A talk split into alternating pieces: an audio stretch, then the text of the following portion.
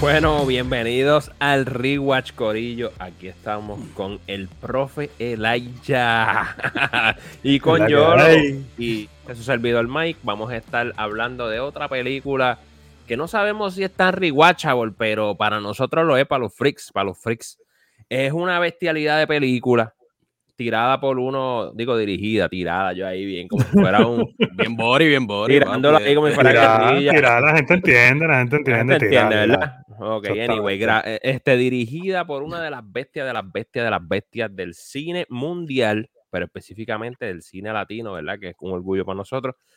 Es, vamos a hablar de Children of Men, dirigida por Alfonso Cuarón, protagonistas Clive Owen, Julianne Moore y muchos más, ¿verdad? Pues salen como trescientas mil personas. Eh, tiene más extra que, que, que, que ya tú sabes. Eh, Que by the way, que by the way, Mike, disculpa que te interrumpa antes que se me olvide, porque ahí está ahí algo que me, que me hizo tutuc en la cabeza. Ahí sale un actor que le ha metido un par de películas que yo ni sabía que existía ahí, pero... Charlie Hunnam. Sí, loco. Yeah. Yeah. Fue como que al final de la película, cuando leí en los créditos, dije como que, diablo, loco, este tipo es este. De los dreads, pero sí, vamos a hablarle después. Sí, que, es que con bueno, los dreads no parece, mano, para nada. Yo también me sorprendí cuando lo volví a ver. Yo, espérate. Es que Ajá. jamás no machea con el look que siempre ha tenido, tú sabes, pelito corto, rubio. Bueno, aunque entonces es otro look, pero... Y un claro. dato, un dato bien loco, que es que esta película sale casi casi el mismo año que empieza Sons of Anarchy también. Que lo sí, que no, que, que, que, que a lo mejor para ese tiempo él no estaba como que tan... Exacto, tan, tan exacto. Pegado, ¿verdad? O sea, tan que pe... sabemos que tenía senda peluca. Exacto. Pero nada, esta película es basada en la novela del mismo nombre de P D James. Primeras impresiones después de haber visto esta película nuevamente. Durísima, mano. Tú sabes, hace tiempo yo no vi esta película, se puede decir. Yo creo que prácticamente desde el tiempo que salió, eh, estamos hablando de una película del dos mil siete, y cuando yo vuelvo a ver esta película, temáticamente, voy a empezar por ahí, temáticamente, esto es un mundo distópico, ¿verdad? Este... futurístico, un futuro no muy lejano, estamos hablando de la película, es, está en el año dos mil veintisiete, y esta película se siente tan y tan real, y puede, y sabe, y los temas que toca puede pasar tanto y tanto que logras identificarte, y más después de haber pasado por una pandemia, por esta pandemia del veinte veinte, porque la película, el, la, el catalítico, el, el, el catalizador, ¿verdad? De, de los sucesos, es una pandemia en esta película, y las primeras impresiones para mí después de volverla a ver, bueno, la película sigue tan vigente como nunca. Sí, son de esas películas que, que no envejecen. Cuando yo la estaba viendo, eh, no podía evitar compararla con The Road, que es otra, yeah. que es otra uh-huh. película que, que, que es así una, una distopía, así que se dice, ¿verdad? Distopía. Yeah. Exacto. Este, que a mí me encantó The Road también, pero era una forma que Eh, eh, el Road es de Vigo Mortensen, ¿verdad? De Vigo Mortensen, exacto. Y sale este, más o menos por el mismo año también. Es que a mí Vigo es como que si Vigo sale, yo tengo que ver eso. Bestia, es como que una bestia. A otro nivel. Este, la cosa es que The Road y esta se parecen mucho en la cuestión de la, de la sensación de soledad que te deja. O sea, de, la, uh-huh. de, de, de esta impotencia de que ya tú no puedes hacer nada y que esto se está acabando y punto. Como una sensación uh-huh. de desespero, ¿verdad? Como que claro, no hay break. Claro, ya, ya. ya hasta aquí uh-huh. llegó todo. Entonces, lo que me gusta de esta película, más que de The Road, son los detalles. Y en los detalles, los detalles de esta película es lo que hace esta película majestuosa, por encima de cualquier otra cosa. Por ejemplo, la película se sitúa en el dos mil veintisiete, después de una pandemia, y si ves esta foto que sale aquí, él sale con un jacket de London dos mil doce. Uh-huh. Sí. Y la, la película se grabó en el dos mil seis. Y él tiene un jacket de, Lon- de London dos mil doce y ese jacket es viejo ya. Es viejo ya, exacto. Entonces, hay, otros él, de, hay otros detalles también, como por ejemplo, había, él, él logró este, insertar edificios, ¿verdad? Por ejemplo, cuando está en Londres, que estaba en construcción, no terminado, pero exacto. con la con el, ¿verdad? Con el diseño final también. ¿Sabes? Uh-huh. Que esos detalles están sobradísimos. A otro nivel, porque en el, dos mil, en el dos mil seis es el edificio que cuando él sale de la cafetería se ve a lo lejos. Exacto, ese mismo. Uh-huh. Es, ese edificio como tal en el dos mil seis todavía estaba a mitad. Uh-huh. O sea, no lo habían terminado. Y cuando tú lo ves en la película, terminado, y tú vas a un paseo por, por las calles de este país ahora mismo, está exactamente como sale en la película. Son detallitos bien pequeños que a lo mejor tú los pasas por alto, pero de verdad están geniales.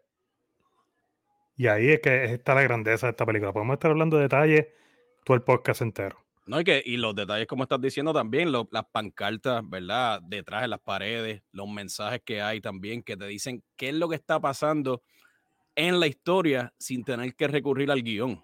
Uh-huh. O a ningún tipo de línea, sino que está contándote también la historia con todos esos detalles que tú estás mencionando también. Eso es lo que está viendo. Sí, sí, hay muchas escenas donde tú puedes llegar a muchas conclusiones mirando lo que está pasando alrededor mientras él camina. O sea, sí, es, es, exacto. ¿Entiendes? No necesitas diálogo, tú lo estás siguiendo y tú estás viendo tantos detallitos de cosas que tú entiendes los subtemas nada más con los, con los, con los sets. No sé si me entiendes. Claro, de hecho, cuando él está caminando por ahí, hay, hay, hay stencils de, de, de Banksy. Uh-huh. De Banksy, exacto. Lo, sí, loco, sí. A otro freaking nivel, este desgraciado está en el dos mil veintisiete partiéndola, haciendo sus mensajes revolucionarios en paredes todavía. So, el arte está vivo, completamente vivo. Uh-huh. Y bueno. O sea, el mundo se está muriendo y el arte sigue vivo. Uh-huh. So, esto está a otro freaking nivel porque estamos viendo la película desde el punto de vista de, de, de, de Cuarón en este sentido, que es un artista en todos los niveles y en todos los sentidos. Y él tiene tanto detalle y tanto arte dentro de la película, uh-huh, que es lo que la hace especial. Cuando él va a, y no sé si me estoy adelantando en el tema, pero cuando él va a casa de, creo que es de un primo de él, que le llaman el Arca del Arte o whatever. El Arca que, del Arte es primo de él, exacto, en la película. Eso ajá, sí, que, sí. Que, que está David, la estatua del David. Todos esos detalles. Incluso cuando él llega allí, tú sabes que él vive como en este sitio que se ve como una fábrica y hay, uh-huh, hay un cerdo, sí, en la parte de afuera. Sabes que ese, claro, cerdo también es un tributo a la carátula de Pink Floyd, Animals. De Pink Floyd, exacto, Pink Floyd, exactamente. Sí. Y es la misma fábrica.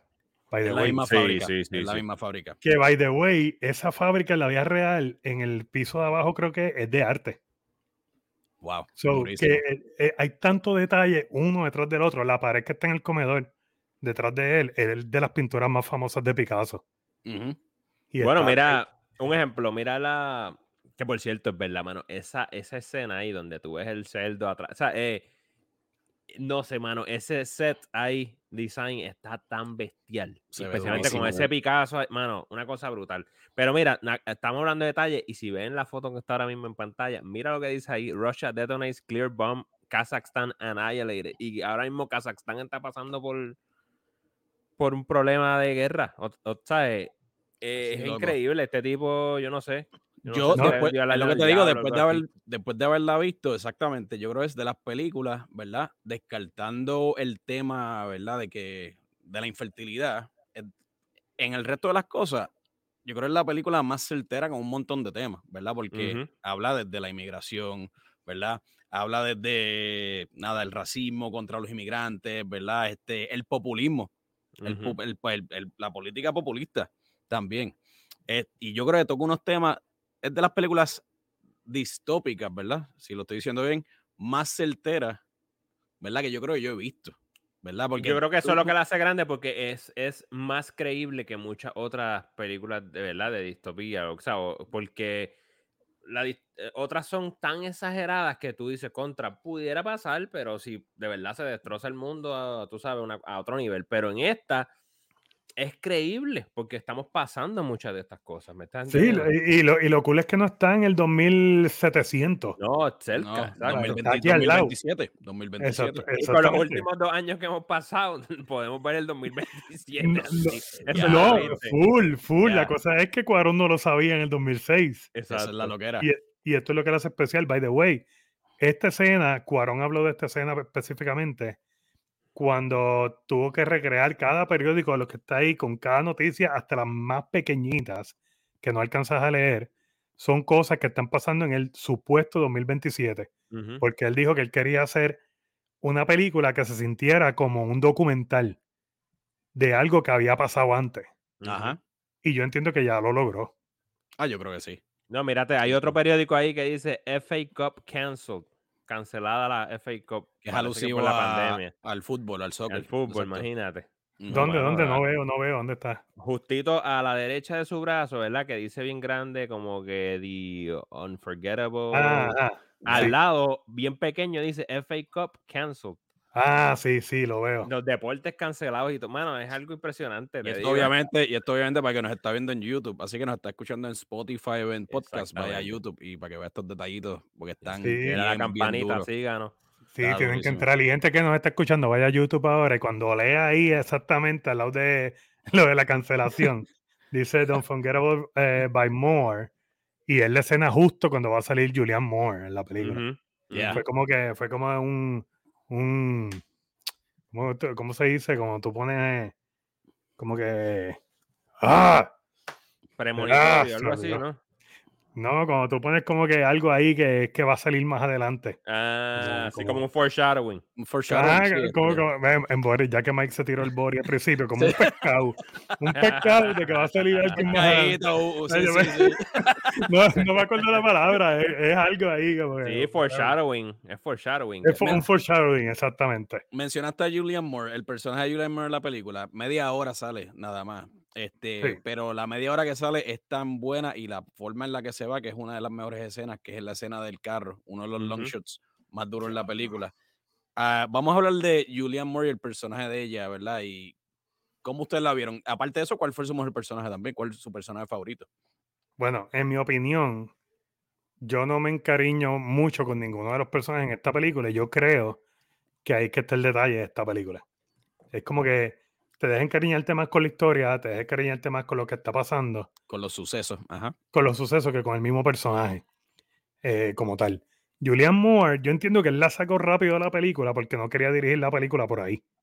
Uh-huh. Es, es como cuando hicieron el casting del chamaquito este de Star Wars, de, la, de las precuelas, que sí, dijeron, ah, no sí. queremos a nadie muy famoso, queremos a alguien que se llame más o menos, ajá, para que la gente no, no, no pierda la atención en él. Claro. No, y para y, que el foco de la película, como dicen, no se fuera completo hacia Julianne Moore, ¿verdad? Porque en ese claro. es la más pega que está. También. Sí, porque es importante la historia de, de, de los Fishes, pero no es este, no es la historia principal, sino que es Clive Owen tratando, ¿verdad?, de ayudar a la, a la muchacha. Claro. Y entonces iba a distraer si te vas, si metes mucho a Julianne Moore, ahora te tienes que ir y meter la historia de los Fishes bien exagerado. Y él parece que no quiere ir caer, caer en ese. Definitivo, y cuando, y, cuando, y cuando tienes una pelota de actriz como Julianne Moore al lado de Pancho Carrequeso, este Clive Owen. Sí, sí, Clive Owen. Sí, sí, sí. Pero, pero, que, pero, para que... darle, pero para darle crédito a Clive Owen, Clive Owen, eh, ¿verdad? Este, así estudiando un poquito para el rewatch, él también eh, aportó muchas notas al libreto dentro de esta película. Y esto es lo que está brutal, porque aunque, aunque Clive Owen para mí es un, es un plasta. Cuando vamos a hablar claro, para mí la mejor película de Clive Owen es esta. Esta es la mejor, mucho. Este, este es por su mucho. mejor punto, por mucho, sí. sí ¿sabes? Este, para mí es un plasta que vaya, güey, todavía estoy pensando cómo Cuarón se le ocurrió usarlo. Pero entiendo que el estudio dijo, espérate, este es el tipo que está pegado. Sí, este es el tipo no, que está pegado yo, ahora mismo. Vamos yo creo también era, el tipo estaba bien entusiasmado también con el libreto y estaba no, aportando un montón de cosas. Yo creo que para darle, es la, para, para darle, para darle crédito y ser justo. Lo que yo lo, lo que yo lo dice es real, by the way. Yo amo a los actores que cuando le damos un guión, dice, ah, yo tengo esto que aportar. Ajá. A mí me encantan los actores así y es algo que si yo fuera actor yo aspiraría. Uh-huh. Porque a mí me dicen como que, ah, mira, léete este guión este, y yo lo leo ahí como el papagayo y no traigo una nueva la película. Es como que pueden usar cualquier actor después de mí. Pero cuando leí que Clive Owen y, eh, metió tanto input en la película que incluso estaban pensando si darle el crédito de escritor o no. Exactamente. Ahí, ahí yo dije como que, diablo, qué duro, está bien, se la doy. Pero sí. la, para la próxima película que hagan, que lo usen como escritor y usen otra. Y no como. No, yo creo que definitivamente esta es su mejor película. Y yo creo que después, en un segundo lugar, puedo poner este Inside Man, quizás de Spike Lee. Oh, Inside Man, él sale ahí, cierto. Sí, cierto, ve, cierto. Ve, es que es eso, él sale ahí. Él es como sale que ahí, tú, pero no, tú ni te acuerdas. No, no es memorable, no es memorable. No, no, sí, no. Clive Owen no nada. es memorable, no es memorable. Él puede ser el no. hijo de Nicolas Cage, digo, hermano, whatever. Que en la cara primo, así como... primo lejano, ¿verdad? Como de Nicolas. Ajá. Sí, tiene la cara como que, como que tiene hambre todo el tiempo. Y, es, y, eso, y eso como que me distrae un poco en las películas, no sé. No sé, pero nos desviamos hablando de Clive y era de, de Julianne Moore que tenemos yeah. que hablar. Que vaya, voy haciendo research, ya lo he hablado un montón, porque es que tengo tanta información que no les he hablado a ustedes. Tírale, papi, no, tírale. A lo que tenga, profe. profe Tírale, profe. Ok, en esta imagen que estamos viendo aquí, para los que están en Spotify, vayan a YouTube. En esta imagen que eh, vemos aquí, que vemos a Julianne Moore sonriendo, ella tiene un tatuaje en el cuello, que es de un ave. Creo que es una paloma o whatever, una águila, lo que sea. Ella tiene un tatuaje en el cuello que simboliza, obviamente, como que el freedom de este personaje. Este personaje se siente como que bien libre y piensa que con sus actos terroristas, que de los que lo están acusando, ella va a liberar eh, un pueblo o whatever, o va a salir a flote en algún momento. Mm. La cosa es que ese tatuaje está ahí también por, por una razón, y es una razón de make-up. Porque cuando ella recibe el tiro, el tiro se lo dan exactamente ahí. Ah, y sí, sí, sí. El muchacho de make-up que estaba hablando, que estaba viendo una entrevista de él para Rewatch, este, dice que debajo del tatuaje le escondieron el, el, blood, spa, el blood splash. Ah, ok, ok. okay. Ese fue el truco, ese fue el gimmick. Exactamente. Eso, so, eso está brutal porque el tatuaje funciona para contar la historia y también funciona como un prop. Hablando de, wow. esa, escena, hablando de esa escena, del, de, de, para mí, esa, obviamente, hay tres escenas memorables en esta película, que ya yo creo que los tres sabemos cuáles son, ¿verdad? Es esta escena del carro, que es uno de los famosos long shots, ¿verdad? Eh, la escena de la explosión, cuando él sale de la cafetería al principio, uh-huh. y para mí, que vamos a hablar de eso, ¿verdad? Después, la escena, la última, la escena final, que es cuando la, este, la muchacha para el bebé, Eh, ¿verdad? Y está la guerrilla pasando y, y está toda esa persecución dentro del edificio, ¿verdad? Pero esta escena eh, del carro tiene una combinación bien dura, obviamente, de efectos prácticos y efectos especiales y un montón de, pe- de pegadas, de corte y pegadas, obviamente, uh-huh. por parte de la edición, lo cual está durísimo. Incluso la parte de la... Yo estoy, cuando Julianne Moore se pone con una bolita en la boca, ajá. y se la pasa, eso obviamente se ve que es C G I, pero se ve durísimo. Sí. Este... Bueno, antes de esta película se había visto estos long shots, porque hemos visto long shots en otras películas antes de esta, obviamente, y uh-huh. este, pero se habían visto long shots de esta calidad, estos tiros largos así, estas escenas largas. De esta se habían visto, se habían visto de esta pero, calidad. Pero eh, definitivamente tiene que haberlo. ¿Sabes? Cuando dices de esta calidad, ¿a qué te refieres? Sí. De esta calidad, el background está dentro del carro, pero de momento dentro del mismo carro tú ves los rebeldes bajando así. ¿Sabes qué es lo que pasa? Pendiente, lo que, tan, lo, hay tanto lo que, detalle tan bueno. Y de, yo creo que lo que, que lo hace impresionante, calidad. lo que lo hace impresionante es que es dentro de un carro. Y todo el mundo sabe lo difícil que es técnicamente real, real, real, sí. un carro sí. para poder hacer estas escenas. Claro. Ha habido, yo creo que ha habido long shots brutales y memorables, pero eso yo creo que es lo pero, que hace que este se distinga, porque dentro de un auto es súper más impresionante. Claro, ¿entiendes? Claro. Pero lo, lo más brutal de esto es que el carro es un carro parrilleo. Exacto. Exactamente. Es, es, es, que, que, que es lo que está brutal. Y by the way, un carro tan chiquito como este. Tan porque pequeño, vamos a hablar sí. de los, vamos a hablar de los carros ahorita, pero viendo un long shot de mis favoritos, es de la película... Creo que se llama Viva Cuba, uh-huh. que es un long shot en un funeral y está la cámara ahí frente a la, frente a la caja de, de muertos y es un chorro de gente en la calle. De momento la cámara va subiendo un edificio, sale por una ventana, sale a uh-huh. un techo, del techo vuelve y baja y cae otra vez en la calle. Y es como que esta película mega en blanco y negro de hace añísimo, haciendo un río de eso, sí, es sí, como sí, que el sí. diablo, loco, a otro nivel. No, y el de, Copacabana, y, el de Copacabana de Scorsese en Goodfellas, que siempre, sorry, siempre tengo que traerla. Ah, ese. Goodfellas. Pero eh, lo, duro, lo, lo durísimo de esos long shots es que no hay, no hay C G I, ¿ves? Eso era eh, ensayo ah, puro mano, con, mano. La, con la Steadicam, sí, sí, papi, sí, sí, sí. y todo el mundo tenía que estar en queue. Obviamente, sí. esta escena es más di- porque, obviamente esta escena es más difícil porque es una escena de acción.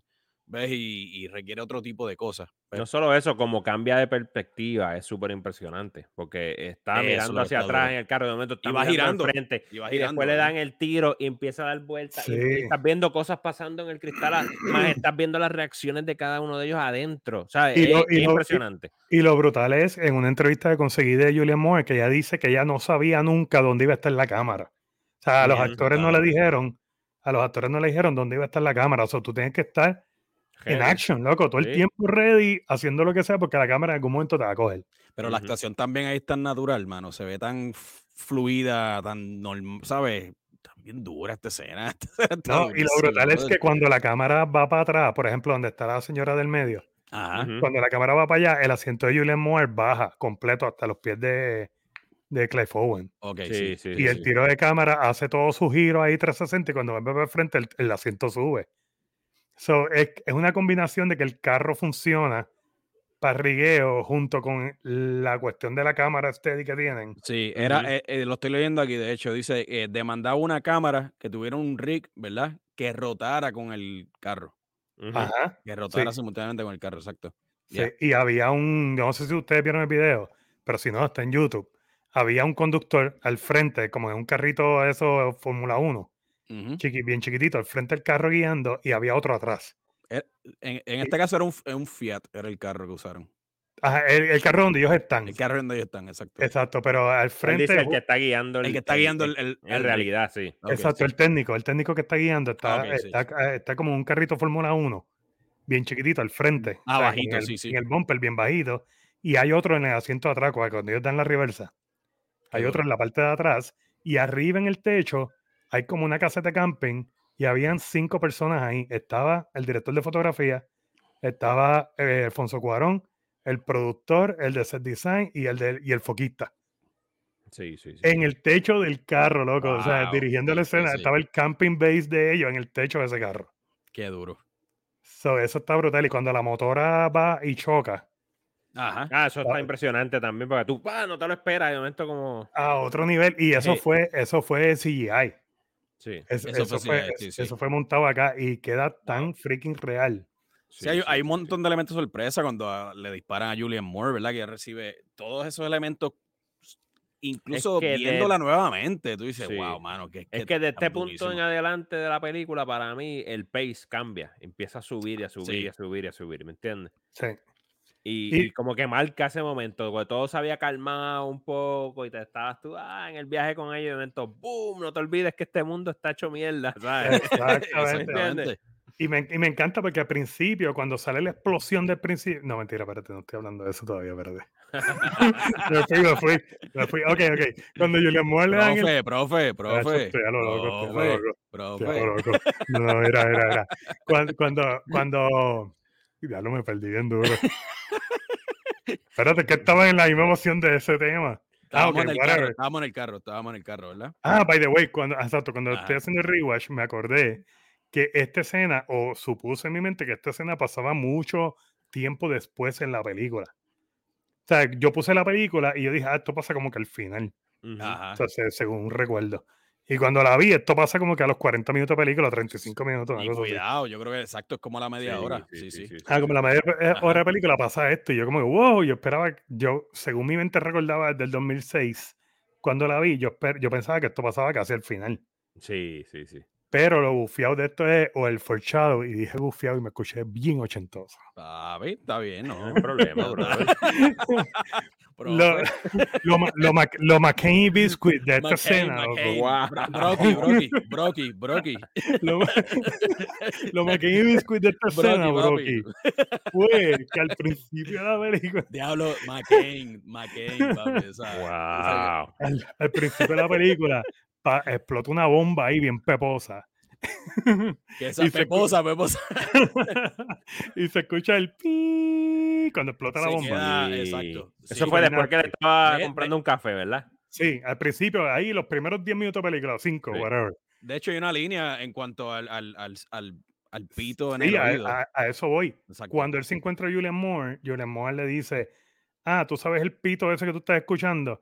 Esos son, qué sé yo, el tímpano muriéndose, una cosa muriendo así. Muriendo poco a poco y... Exacto. Muriendo poco a poco, disfrútalo mientras dure. Exacto. Exacto. Pues cuando a ella en esta escena le dan el tiro, vuelve el pito. O sea, ah, cuando a ella le dan el tiro, vuelve el pito. Y tú sabes que ella se está muriendo full por lo que ella dijo el forchado de la línea. Uh-huh. Durísimo. So, sí, que eso exacto. me encantó. Fue como que, wow, tú lo dijiste y te está pasando. Durísimo. So, es que es, es, bien, es bien intencional. Yo creo que en el cine de Cuarón, cuando él hace cine, no hay accidentes, yo creo, con él. El Cuarón es de esas personas que te hace un solo pensar, accidente, que quiero hablar después de eso. Pero Cuarón es de estas personas que te hace pensar, esta persona puede tener familia, ¿sabes? ¿Me entiendes? Es, o es tan genio que le da tiempo para todo, porque es que el cerebro está en otro nivel, ¿sabes? Los detalles. Tú dices, este tipo no puede dedicarle tiempo a nada más que esto, no sé si me entiendes. Claro. Sí, no, de, definitivo. Tiene que estar soñando con esto todo el tiempo. sí, tiene sí. que estar haunted, como dice. Sí, es igual que Stephen King, que escribe, que escribe novelas dormido. Y por la mañana están públicas. Eso es este. Cuarón tiene que estar así, mano. Full. Pero full. No, esa, esa, esa escena eh, está durísima, está durísima. Que, que, que, by the way, en esta escena, hablando de los detalles como tal, la señora que está en el medio, que se me olvida el nombre de ella, el personaje, ella está comiendo china. ¿Se dieron cuenta del detalle de las chinas? ¿Cuál era el detalle de las chinas? Ok, The Godfather, ¿se acuerdan? The Godfather. Claro, como uh-huh. cada, cada vez que salía la china se moría alguien. Uh-huh. Ah, ok. Al, al principio, cuando salen las chinas, que Don Corleone las está comprando, o le entran a tiro y se caen todas las chinas al piso, después salen chinas, chinas, chinas por todos lados. En American Beauty, en el noventa y nueve... Las rosas, ¿no? Eh, la, eh, está la rosa, está la rosa, pero están las chinas también. Están, o sea, eh, le hacen un paneo a la cocina y se ve un bowl en color con las chinas adentro. Y que la china ya es una premonición de que alguien va a morir. Y mira, hay una, una notita, ¿verdad? Para todos nuestros escuchas eh, y millones de personas en Latinoamérica, estamos hablando de naranjas, por si acaso. Naranjas. Ah, exactamente, exactamente. Contra, esa, Mike, Mike, contra, ¿ves? ¿Ves? Ahí está. Es que me lo están agradeciendo desde sí, la Patagonia. Sí. Chinas, vaya, chinas, chinas, chinas en Puerto Rico. Es el equivalente decimos China a la naranja. A la naranja. Naranja, naranja. Que en el próximo podcast el profe va a ser Mike. Oh. Fuera de lugar, fuera de lugar. Fuera de lugar. Mira, es que, es que esta escena, esta, este personaje tiene una china en la mano, está comiendo china y están llegando al, a donde está el campamento de los rebeldes antes de pasar el tiroteo. Uh-huh. Casi hacia el final de la película, cuando está aquí, el personaje que está a la izquierda atrás, que es la muchacha principal, uh-huh. yeah. este, ella está comiendo china con una señora y justo después de eso empieza el tiroteo. Mm. So, que el que estaba haciendo el video, que by the way, esto no fue que yo lo saqué porque yo soy el más estudioso, whatever, fue porque estaba viendo el video de otro podcaster o youtuber que dijo eso en el video y me llamó mucho la atención para traerlo. Eh, pues fíjate, era uno era uno de esos detalles de esta película que yo no había visto, no, no me había fijado para No, nada. no, porque el ¿verdad? color está tan, este, ¿cómo se llama? Desaturado que yo no me había fijado en la Bueno, la, la película naranja. La película en realidad está saturada de, de eso mismo, de, de pistas o de claves. Sí, de hecho, yo, yo, me, yo me... Esta china de, de esta señora, o naranja, no, naranja. no no la capté rápido, pero sí, la del casi al final la capté, porque la, la naranja está abierta como que por los lados solamente y tiene como, como dos partes de la china como subiendo, como si fueran unos cuernitos, que está como adornada. Ajá. Y está en primer plano, o sea, esa sí me fijé que había una naranja ahí, pero cuando veo el video de YouTube, que veo que muchachos dicen, no, también en el carro, en la escena clásica está la señora del medio comiendo china, y fue como que, diantre, qué duro. Yo me y comí una dijo, china esta mañana, ¿tú crees que vaya a pasar algo? No, para, para, para el próximo podcast vamos a estar Jolo y yo solamente le estamos diciendo y que el rewatch de Godfather está cerca también. Ah, oh, qué duro. Que, tienes que, eh, pues, en, en honor a los cincuenta años de una de las mejores películas, si no la mejor película. Pero, pero by the way, el youtuber que hizo esa comparación, ¿verdad? De la China, tiró una pregunta que es bien válida. Él dice, ¿esto será como que la China representa la muerte o es un, una, como un, un little no. joke, okay. un little joke de los cineastas entre sí, rindiéndole ah, ah, homenaje a la que una oda, una oda a, a Francis Ford Coppola. Exacto. Exacto. Como que esa pregunta como que estaría dura, como que, ¿qué ustedes creen? ¿Debe ser un, como un porque, little joke o qué? Pues a lo mejor es un, un chiste interno entre ellos mismos, a lo mejor es una oda, porque por ejemplo están mencionando American Beauty. Ajá. Yo no sabía ese detalle de American Beauty tampoco, por lo mismo, porque hay tantos elementos adicionales en American Beauty que lo menos que tú te fijas es en ese tiro, pero era un tiro, es un tiro de cámara entonces intencional. Cuando va, está duro. Ahora, ahora quiero ver American Beauty, mano. No, yo siempre quiero ver American Beauty. Eso es bien rewatchable. Es rewatchable. Que by the way, cuando sale el la cancelado, escena. El cancelado Kevin Spacey. Obligado. Cuando sale, cuando sale la escena de, de las chinas en American Beauty, eh, o las naranjas. Naranjas, está, naranjas. Exacto. Está en un bowl y al lado del bowl está la foto con Kevin Spacey. Ah, sí. Entonces, o sea, es ah, como que ahí. Va a pieza buena. Ahora quiero verla. Obligado. Sí, verla. También. Full, full. Aparte de, aparte de Julianne Moore, ¿qué otro personaje, qué piensas del personaje de Michael Caine en la película? Él es como, se puede decir, el, el comic relief de la película. Pero tú sabes que Elijah estaba mencionando que, y es cierto, que tú no te encariñas con muchos de estos personajes. No sé con, si Michael Caine, con Michael Caine. Con Michael sí. Caine le cogí cariño. Que se era llama, bien. Que se llama, era un árbol. Jálame el dedo, jálame el dedo. Jálame el dedo. Pull my finger. Era, que, que de hecho, él, él basó su personaje creo que en John Lennon, si no me equivoco. En John Lennon, exacto. La gafita, el pelo. Y, y era el dealer de marihuana de, del personaje de Theo, de, de Clive sí, Owen. Sí, sí. De, de Strawberry Fields. De Strawberry Fields, exactamente. exactamente. Y de hecho, eh, las líneas eran super funny. Eh, jálame el dedo. Este, tose, tose. ¿Por qué quieres que tosa? Tose. El, de, el personaje tosía de Clive Owen decía, ¿a qué te sabe? No sé, a fresa, supone que se va a fresa. Ajá, exactamente, exactamente. Lo poco que sale ese personaje es, le, yo creo que para mí crea ese balance dentro de este mundo estrésico que creó Cuarón aquí. Yo creo que el personaje de Jasper y de Michael Caine es el que balancea todo eso. Entonces no uh-huh. buscar lo mismo, como que le hace comic relief ahí, por ese momento, ese ratito. Uh-huh. Definitivo, pero eh, la sutileza que tiene este personaje es que es el comedy relief de la escena, pero a la misma vez es el amor de la escena por, por la cuestión con, claro. con la esposa. Ah, exacto, que está cuidando y, como la esposa, ¿verdad? La claro, esposa como en, y la tragicomedia, la tragicomedia que hay en ese momento, uh-huh. porque ellos ven, ellos ven a, a, a Theo como un hijo, uh-huh. como tal. Y entonces cuando ellos hablan de él es como que la pasión, el orgullo, pero a la misma vez yo estoy pasando por una mega tragedia que no quiero mirar y quiero esconderla detrás de esto. Sí, porque él se trata de mantener como que optimista dentro de todo, ¿verdad? Uh-huh. Entonces, Theo, por el contrario, en contraste, es todo lo contrario. Yo creo, ya... que, yo creo que es un respiro, eh, eh, le da aire a todo el mundo este personaje de Michael Caine. ¿Por qué? Porque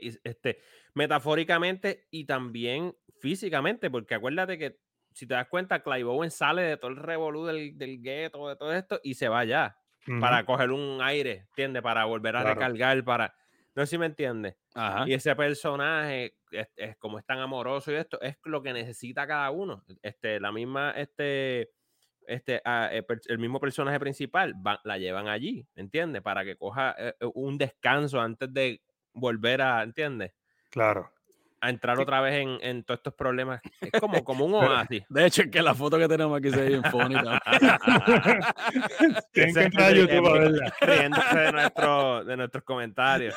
Sí, que by the way, que by the way, el tipo es súper brillante. Mira, o sea, el tipo tiene veinte mil libros, veinte mil... Sí. Era un, cat- era un caricaturista también para la prensa también en Inglaterra, algo así. Ajá, que otro tema, que, otro tema que pasa como, no desapercibido, pero otro tema ahí es la eutanasia, porque están hablando de que les envían un kit para que te quites tu propia vida. El de Quietus. Es cierto, eso, ¿no? Está, sí. Eso está impresionante y terminan obviamente usándolo, ¿verdad? Para sus cosas. Que mucho está detalle, eh, que sí, mucho detalle sí. en esta película, loco. Sí, sí a otro sí. nivel que by the claro. way, que by the way, este personaje... Si tú le quitas la esposa, la esposa no habla, la esposa no hace nada en la película.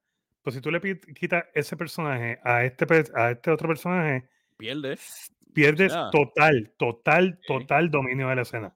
Exacto. Sí, porque también ella es como la razón de vivir de él también. Es como es, un, el catalítico que, que, que, que lo impulsa a él a levantarse todos los días, como quien dice, en medio de todo este revolú. Sí, de hecho, cuando lo, lo, los...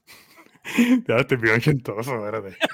Oh, wow. Cuando, no, cuando, los, cuando lo, lo voy a decir más ochentoso. Eh, cuando los malhechores entran a la casa. Los malhechores. Eh, los, cuando los malhechores entran a la casa y salen y dicen, ah, hay una dama y un perro muerto en la casa. Ahí tú te das cuenta del amor tan grande que él tenía por su ser querido. O sea, él prefirió darle el quietus, el quietus, creo que se llamaba, sí. el quietus a su esposa y al, y al perro. Para que muriera dignamente. Para que murieran dignamente. Eso es lo que está brutal, porque él no murió dignamente. Él le volaron un dedo primero, después le dieron otro en el estómago. O sea, sí. lo hicieron sufrir, que era lo que le iban a hacer a ellos. Y él, por amor, hace eso, ¿entiendes? Uh-huh. O sea, y se sacrificó por Theo y, y, y por Key. Uh-huh. O sea, que eso está brutal. O sea, ese personaje, sin el, sin el personaje de la esposa, no iba a correr ni un poquito, aunque la esposa no dijo una sola palabra. Y para, uh-huh. mí, es de lo, para mí es un personaje, aunque sale bien poco en la película, que sabes que le metió bien duro y que fue bien importante para la historia, porque cuando muere te da, es de los más duros que te da. Sí. Es que, por ejemplo, y Mike dijo ese punto bien clave. Ahorita dijimos que, o Elijah, tú mencionaste que maybe era difícil encari- encariñarse con uno de los personajes, pero para mí este era uno de esos, con, de los pocos, uh-huh. con los que de verdad te puedes encariñar, maybe. Sí, porque sí. Ni, porque y... ni con Keaton siquiera, que es la que está embarazada, tú sí sabes la importancia, o sea, ella es todo prácticamente en la película, es lo que hay que proteger. Pero claro. es con un fin, ¿ves? Pero con este tipo, por alguna razón, tú te encariñas. Sí, es lo que sí, está ¿no? y, y yo no lo había visto así. Yo dije al principio del podcast que yo no me había encariñado con ninguno de los personajes, pero ahora que Mike trae el tema de, de Michael, del personaje de Michael Keaton, de Michael Keaton, okay. Michael Caine, este, que sí, que es cierto, es el único personaje que tiene como un arco para abrazar. Sí, sí, sí, sí. Sí, de, definitivamente estoy de acuerdo con eso. Es bueno, el único. Y el personaje de Key, yo no he vuelto, yo no he vuelto a ver esta, esta, esta actriz en ningún otro lado, maybe si me corrigen, la vuelve en otro trabajo. Yo estaba chequeando la, la, la filmografía de ella, pero es bien poquitas cosas lo que ha salido, sí, o sea, es grande. Ha salido mucho trabajo pequeño. Está esperando al dos mil veintisiete. Pero yo digo, dentro de, dentro de todo, está tan bien dirigido. Nosotros, nosotros nos echamos a reír y Michael King, y Michael King también. Sí, pero Michael King está ahí tratando de, de encontrarle el sabor a la fresa. Michael King se descendó viaje ahí, papi, pero feliz. Que, by the way, otro detalle que leí era que, que Clive Owen Ajá. no, nunca se terminaba un cigarrillo completo. El, okay. En la película. Le, la película. ¿Leyeron eso? Sí, eso lo leí. Eso lo leí. Okay, que él, él se daba como dos cachas y ya. Y lo, y lo, sí, y lo tiraba. tiraba. Que by the way, Mike, para la gente que nos escucha en veinte países, que es una cacha. ¿Qué es una cacha, Mike? Explica. Es cuando tú tomas un cigarrillo e inhalas el humo que te va a matar en el dos mil veintisiete. Una, una jalada. No, una jalada sonó mal. Una jalada, una, jalada, una jalada se escuchó peor. Eh, sí, es cuando inhalas jalada, el humo, no. eh, el, los químicos, cuando inhalas los químicos que no del cigarrillo boca, que te matarán en el dos mil veintisiete. No es una boca, no es una bocanada, no es una bocanada. No, le dicen una bocanada de cigarrillo. Una, una bocanada. bocanada. Wow. Sí, Bocanada. Te fuiste, no, será sí. Tipula. Pero Bocanada no es cuando come. Bocanada, Bocanada es un puff en inglés. Como un puff. puff. Sí, eso okay. es. Oh, espérate, okay. estamos yéndonos profes. Ahora sí que estamos sí, yéndonos profes. Sí, sí, porque bueno, de, de, de, de hecho el famoso álbum de Cerati. Se acabó, se acabó el nombre, se acabó el nombre de Rigo, echaron en los profes. En los la Bocanada, profes. no, la Bocanada. Ok, pues Clive Owen se da dos bocanadas en, en cada escena. Cada vez que prende el cigarrillo. No digas dos jaladas, no digas dos jaladas. No digas Clive Owen. Eso lo dijiste tú, eso lo dijiste no, no. tú. Pues derechos reservados por Jolo. Mira, pues el personaje se da dos cachas ah. y, y en, en todas las escenas. Y eh, era como un dato curioso que, que by the way, lo dice en IMDb, pero no explica el por qué. Este, y me puse a buscar en internet y whatever, y encontré que si te das cuenta y coges la imagen cuando él tenga un cigarrillo y le das zoom, el cigarrillo tiene un filtro como así de largo y un cantito mm. así de tabaco nada más, que es para dos cachas como tal. Hay una, hay una línea es, en la película también que... que pues puede no ser si, significar escasez, ¿no? También.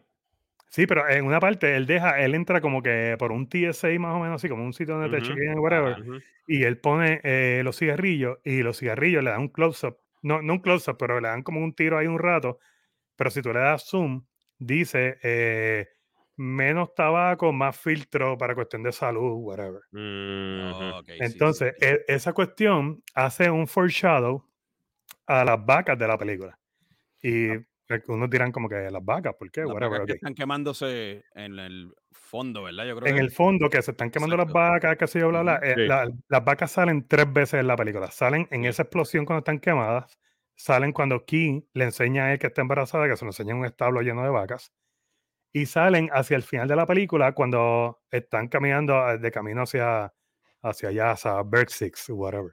Que by the way, esa escena de Key ¿verdad? No me quiero uh-huh. adelantar aquí, pero también la comparan no, también con, el, con el nacimiento también bíblico, ¿verdad? Como, ah, ah, eso está, vamos. Porque está en un establo, ¿verdad? Y, exactamente. Y, y ella, por cierto, ella, hace un chiste, ella hace un chiste también que, que cuando el personaje de Theo, Clive Owen, le dice, ah, ¿quién es el papá? Y ella chisteando de forma, en forma de chiste dice, no, yo soy claro. virgen. Sí, yo soy virgen. Que by the way. Comparación. Exactamente, que by the way. Esa escena, cuando ella se lo dice, eh, que está preñada, las vacas representan vida porque las vacas dan leche. Mm. Y ella le está explicando a ella, a él, que la industria creó unas pompas ahí que solamente extraen de cuatro tetas de la leche, de, de la vaca. O sea, extraen leche de cuatro tetas solamente. Cuatro y, le, la, y le cortan las otras cuatro tetas a la vaca. A la vaca, diablo. Sí, porque, sí. porque la máquina solamente trae cuatro sockets. Entonces ella dice, ¿por qué entonces no hacen máquinas con más sockets? Con más sockets, sí, eso me acuerdo. Se, sí, sí, se, sí. Este diálogo se escucha como que, ah, no, ella está freaking delirando sí, en sí, un viaje sí, de sí, crack. Sí. Pero, pero la realidad pero es, está haciendo sentido lo que está diciendo, ¿eh? También. Claro, la industrialización, no siempre esta palabra me sale mal, pero ustedes la entendieron. La industrialización este, está cortando para que no haya más vida. O sea, es como un foreshadow a lo que está pasando. O sea, uh-huh. si yo corto la leche, no hay vida, punto. Exacto. So, en el, en el final de la película, cuando ellos van de camino a la guerrilla, esa que se forma hacia el final, ellos pasan por un campo y en el campo están las vacas muertas en el piso. Y al fondo se ven como seis, como seis fábricas. Eso es lo que te da el foreshadow de que la industrialización ha matado lo que es, ¿verdad? Lo natural, la, la, no lo lo natural. natural o la fertilidad yeah. o whatever. Y por eso es que las vacas son importantes y por eso hace el foreshadowing de lo del cigarrillo. ¿Y no estará haciendo las vacas un foreshadowing del C O dos? ¿Te imaginas? También del, del, del aire, ¿verdad? Del, del aire. Vamos, también, exacto. Exactamente. Yeah. O sea que ya son, eh, rep- representan casi un tercio de, de los gases que se están generando. Definitivo. Por el consumo de... Puede ser, mano. Definitivo. Y, y, y está súper interesante. Entonces, te vendo la ilusión de que te estoy vendiendo un, un cigarrillo con mucho más filtro para que solamente no tengas tanto tabaco y no te mueras tan rápido, pero te ofrezco la, la, la opción de quietus, que es la, la, la pastilla que, que, yeah, te, que te va a matar, punto. La eutanasia para la eutanasia. Sí, sí, la, sí, sí. La eutanasia. Entonces, la industrialización, industrialización ha creado este fake de que te doy más filtro para que no estés tan malito, pero a la misma vez te estoy matando a las vacas, te estoy claro. matando a lo que representa la vida, uh-huh. porque nuestras máquinas no vamos a no vamos a gastar tanto dinero en máquinas para que creen más vida, ¿me sigue? O sea, es como que ese es el mensaje que hay como que detrás, bien detrás de la película. No, la película te pone a pensar porque también hay distintos personajes que están tomando esa situación de distintas formas. Pues obviamente tú ves a los privilegiados en Inglaterra, uh-huh. eh, tú ves, por ejemplo, hay una escena también que me gusta mucho, es cuando el personaje de Clive Owen visita al primo, que el primo tiene, ¿verdad? Está tratando de salvar todo el arte, ¿verdad? Tiene el David, este, uh-huh. tiene un Picasso, ¿verdad? Este, el David con una fondo, prótesis. El David con una prótesis. Entonces el tío le dice, ¿cuál es el punto? Hay una línea, voy a parafrasearla, ¿cuál es el punto? Porque tú estás haciendo esto, ¿qué te mantiene a ti haciendo esto? Y el primo le contesta, yo solamente no lo pienso ya. Es como diciéndole...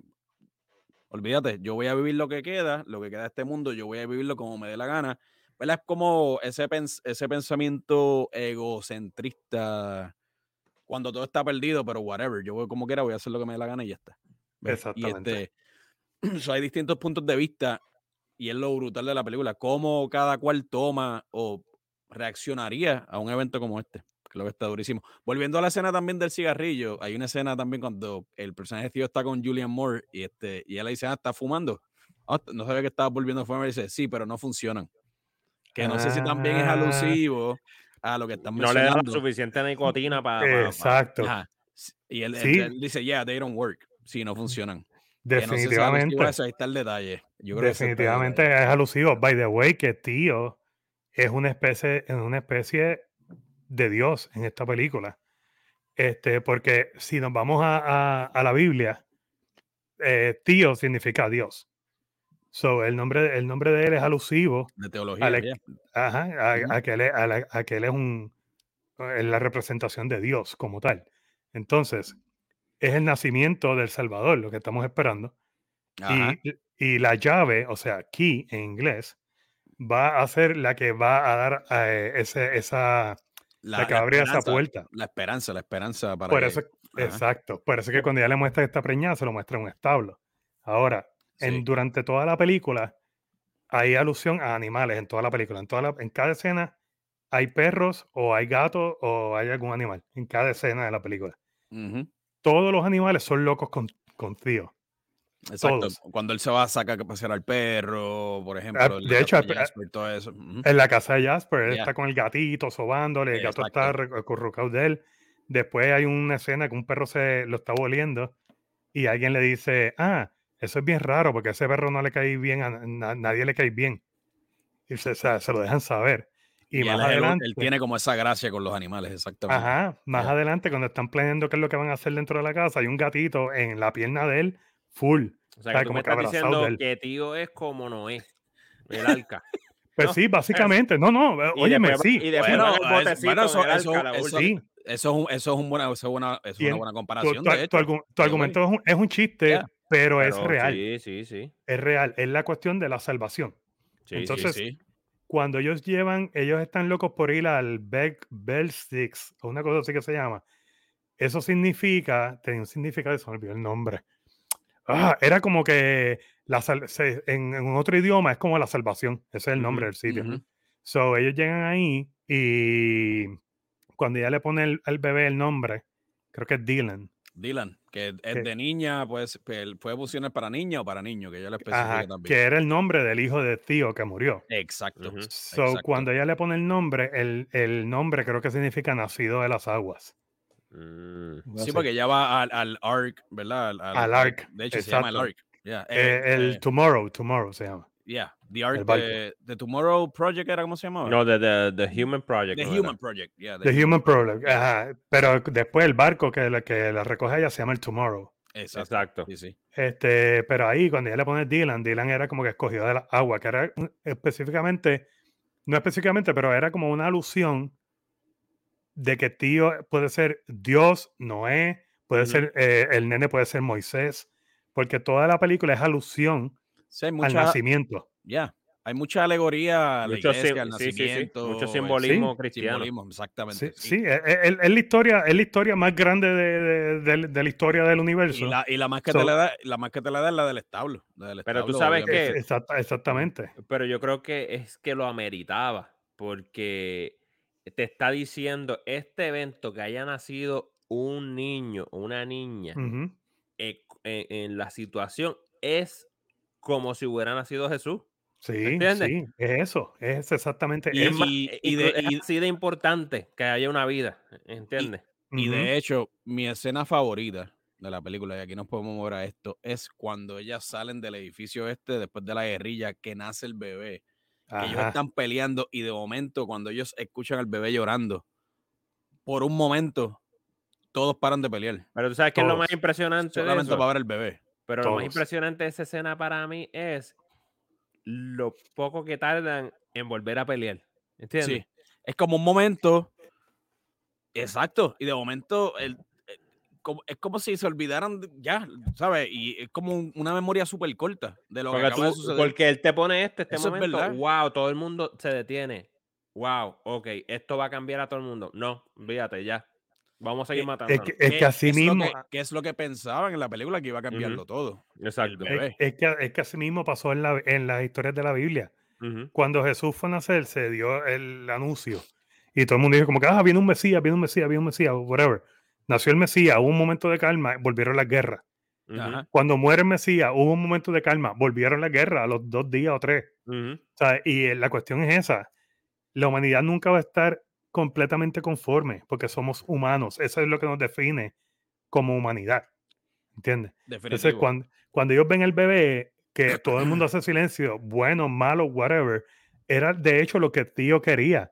Porque cuando en la escena esa que el gatito lo está abrazando a la pierna, todo el mundo está diciendo, no, vamos a escondernos, vamos a hacer esto, vamos a hacer lo otro. Y ella le dice, ¿qué tú opinas? Él dice, yo opino que se lo debes decir al mundo. Sí. O sea, el mundo necesita saber que esto está pasando. Exacto, uh-huh. sí. Esa so, es la, cuando, eh, fue en la casa de Jasper, ¿no? Con, en la, eh, el, no, no, mentira, no, mentira. En la no, casa mentira, que ellos mentira, se escapan mentira. ahí, en la casa... Cierto, cierto, sí. Sí, porque Exacto. ellos piensan que al anunciarlo al mundo entero, todo, todo el mundo va a cambiar y va a reaccionar a que... O sea, va a dar esperanza. Exacto, y duró un minuto y medio. El, y duró un minuto y medio. Sí, pero no si te fijas, es un foreshadow a la noticia de que Baby Diego murió.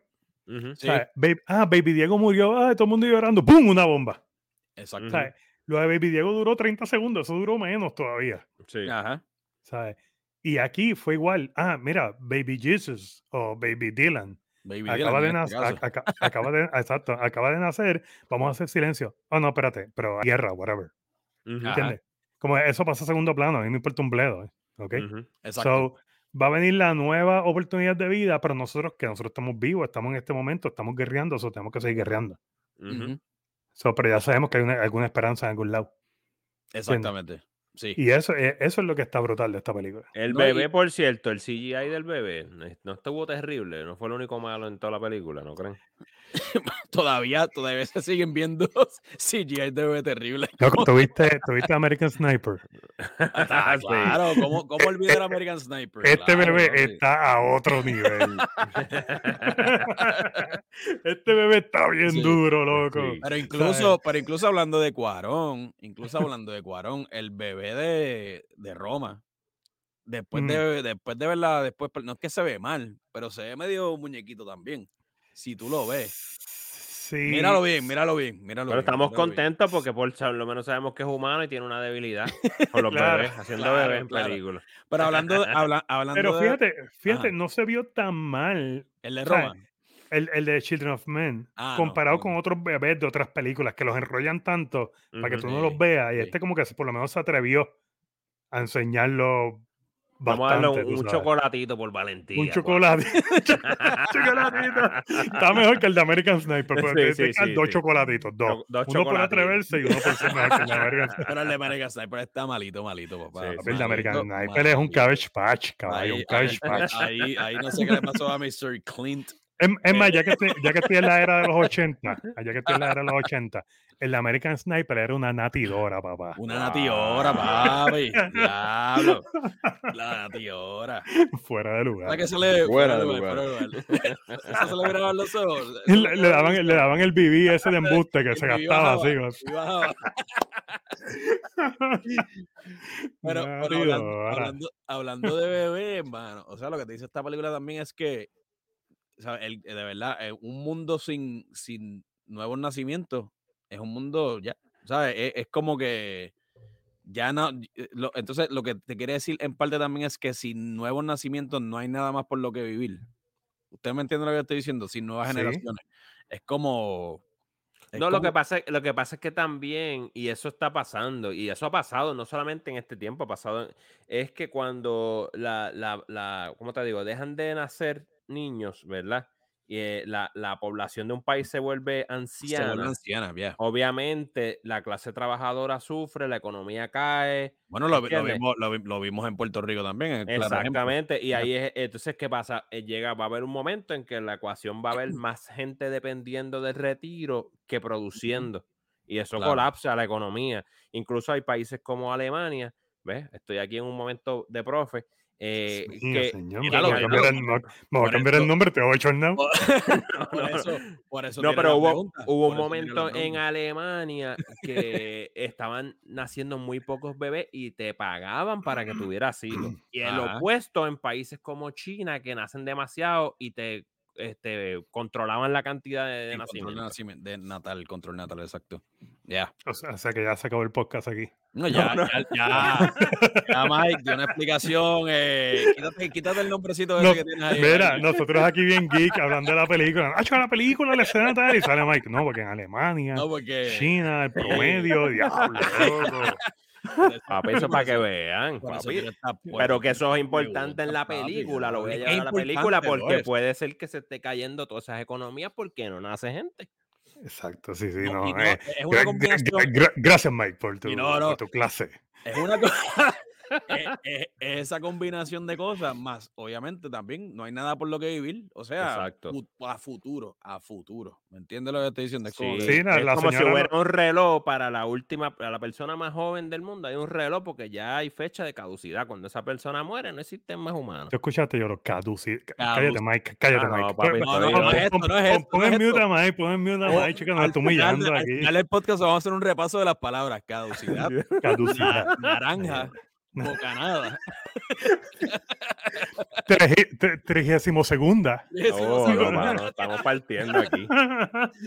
Wow, wow. Y eso que el profe soy yo. Y eso es el profe Mike, papi. Hablando de, otro, hablando de un personaje, el personaje de este tipo que sale en twelve years a slave.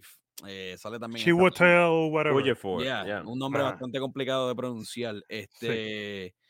Eh, Es un actor también que siempre ha estado como ahí, pero no, tan, pero, ¿sabes? Incluso nominado al Oscar y whatever, pero tú me entiendes. Me dio risa porque eh, mi esposa dice, ah, yo soy de Black Panther, y yo, no, no y me no. dice, sí, pero ese es, y yo, chica, no, acá eres otro, no, y me dice, ¿y quién es este? Y me dice, ¿y quién es este? Y yo, chica, este, eh, eh, este, eh, Eh, me quedé en el pegado como cinco minutos y al final le dije, ha salido un montón de películas, fíjate. Sí, por eso, por eso, por eso lo traigo a colación. Es como que yo lo he visto, yo lo he visto, yo lo he visto, yo lo he visto. Yo lo he visto, papi, yo lo he visto. No, y sé que hay gente que está escuchando ahora mismo el podcast y dice, oh, chihuita, ah, esta gente no, no sabe lo que está hablando. Este... Slave, papi, nominado. Sí, sí sabemos sí, gente, quién es. Lo oh, sabemos. No, que salen, sabemos que sale en Doctor Strange también. Sí, sabemos, sabemos que es un duro haciendo cine sí, también, lo sabemos. Pero pasa por desapercibido es el punto. Pasa por desapercibido. Definitivamente. Pasa por desapercibido. Iba a mencionar a otro más. Ah, papi, Charlie Hunnam. Charlie Hunnam. Ah, Sons of Anarchy. Que tú ni se parece. Loco, a mí me cayó tan mal. Ni se... hace, hace buen papel de villano. Buen cuando, papel le dio de el tiro, cuando le dio el tiro al ruso que los estaba ayudando a ellos. Uh-huh. Yo, pero mira este puerco, loco. Estaba loco que le volaron la cabeza en sí, la película. Sí, sí, sí. Sí, brother. Ahora, eh... escena, vamos a hablar ahora de la escena favorita de cada uno. ¿Cuál es, cuál, empezamos por Mike. Mike, ¿cuál es tu escena favorita overall de Children of Men? Pues, mano, es que hay, hay diferentes escenas, me refiero. Hay unas que son por cuestiones técnicas, ¿verdad? Si fuera por cuestiones técnicas, la del, la del, la del auto. Vamos a hablar ahora con palabras. Wow, espérate, espérate, la, espérate, la, la gente, para la gente que está en Europa, en, la, eh, en Latinoamérica, la del coche. La, la, del coche. La del coche. La, la del escena de, técnicamente esa, pero a mí me encanta toda, eh, ¿cómo te digo? Toda la acción de la escena donde desde el momento que ella da a luz sí. hasta que sa- vuelven a guerrear afuera después que ven el bebé, esa escena, sí. uf, mano, es bien intensa, como que te mantiene como que incómodo, este, tú sabes. No sé, es, es de esas escenas que están tan bien hechas y ese es el propósito, incomodarte, mantenerte en el edge of your seat, como dicen, ¿verdad? En el asiento ahí, en el borde del asiento. Mano, esta, esa escena está brutal. De hecho, sí. esa, esa es la escena de que se bajan de la guagua también, ¿verdad? Uh-huh. Del car- ¿verdad? Esta, va, vamos a decir, ¿cómo se diría guagua en Latinoamérica, eh, Mike? Autobús. Autobús. autobús. autobús. El autobús. Y, pero hay una escena también que está como hay, underrated, hay, hay, que es cuando un... están en la escuela y ella está en el columpio. Ah, esa escena, que es como un edificio abandonado. Y dicen, ah, algo, sí, al, sí, dicen sí. algo brutal, una, una, una línea bien brutal ahí que habla de que no se escuchan los, los niños. Los niños la, un, un, un, un mundo sin, sin la risa de los niños es, es raro. Es, es impactante. ¿Y qué y que estás viendo? Escuelas cerradas, que es algo que se está dando en Puerto Rico. ¿Tú me estás sí. diciendo? Es algo... Sí. No, y by the way, me, me pegó, me pegó. Está y by the way, esa escena, si te fijas bien, al lado de los columpios hay dinosaurios. Uh-huh. Hay oh, estatuas sí. de dinosaurios. Oh, y es, si un foreshadow, es un foreshadow de, un, de la extinción. Y es un foreshadow de, de, de la extinción, exacto. Lo mismo que pasa en Puerto Rico. No, espérate, eso no. okay, bueno, okay. bueno, es otro tema. Bueno, sí, bueno, sí, no, bueno, es, bueno, es, bueno, es que quería seguir con la línea de Mike. Que no, de las cosas está, que pasan sí, en Puerto sí, Rico. Pero para nuestro, sí, nos están empujando, nos están empujando fuera. Vamos a ponerlo así. Mira, sí. Mira, pero eso es para otro tipo de podcast. Mira, este. Pero, by the way, esa escena que mencionaste de la, de la, la escena final esa también, cuando él se baja al principio del autobús, de la guagua, ¿verdad? Uh-huh. Este, hay un accidente ahí también, que la, uh-huh. hay, hay un, como un shot donde le cae sangre, o la sangre ficticia a la cámara. Uf, ajá. Y creo que Cuarón, Cuarón que, eh, eh, gritó, grita corte en ese momento. Y, y lo ves que le pechó. No. No es que le pichó, hombre, claro. No, no, el chivo le pichea, pero, pero la razón por la que escena no para es por las explosiones, porque exacto, nadie escucha a Cuarón. Eso lo sí, sí, porque eso fue lo que dijo Chivo. Y, Chivo, y, y, Chivo, y Chivo, dijo, Chivo, Chivo dijo, papi, yo lo escuché, pero lo picharon. Mira, Chivo, Chivo es pana, Chivo es pana, y estoy seguro que está viendo esto. Chivo, tíranos un call y, y déjanos saber si fue que tú le pichaste o... Porque yo estoy seguro, seguro que Chivo le pichó. Claro. O sea, le escucha, le escucha fue, le, le escucha, mira a mí. La excusa fue que no se escuchó por las explosiones, bla, bla, bla. Chivo dijo, espérate, yo estoy cansado, papi, esto se ha tomado. Porque la primera vez que ellos dijeron corte en esa escena, tardó cinco horas en recrear otra vez el set para volver sí. a tirar la escena. Sí. Uh-huh. So, y el estudio estaba como que, hey, corillo, como que ustedes no sabemos cómo ustedes bregan, así que corta, corta, porque es también, ellos, chavo. Ellos también usan mucho la combinación de luz natural también. Es el estilo de, de Chivo y Cuarón, que ellos usan mucho luz natural y por eso ellos miden ese tiempo de filmación por hora específica y tienen que filmarse, tirarse de ahí y ya. Claro, yo, yo estoy seguro que Chivo le pichó y grabaron esa escena y en la escena que él mira para arriba y se ve como que la luz blanca y vuelve y baja y el lente está limpio. So, sí. podemos ver claramente el corte de cámara ahí. Pero de, pero de que le pichó, le pichó. De hecho, él es bien sabido de que él le dijo no, y, y, y él lo quería volver a tirar y qué sé yo. Y dije, no, papi, no, esto se va a quedar así. Exacto. Punto y se acabó. E incluso Cuarón lo agradece ahora en el futuro. Porque es una escena memorable por ese accidente. Uh-huh. Y es una de las escenas más comentadas Buenísimo. por los críticos.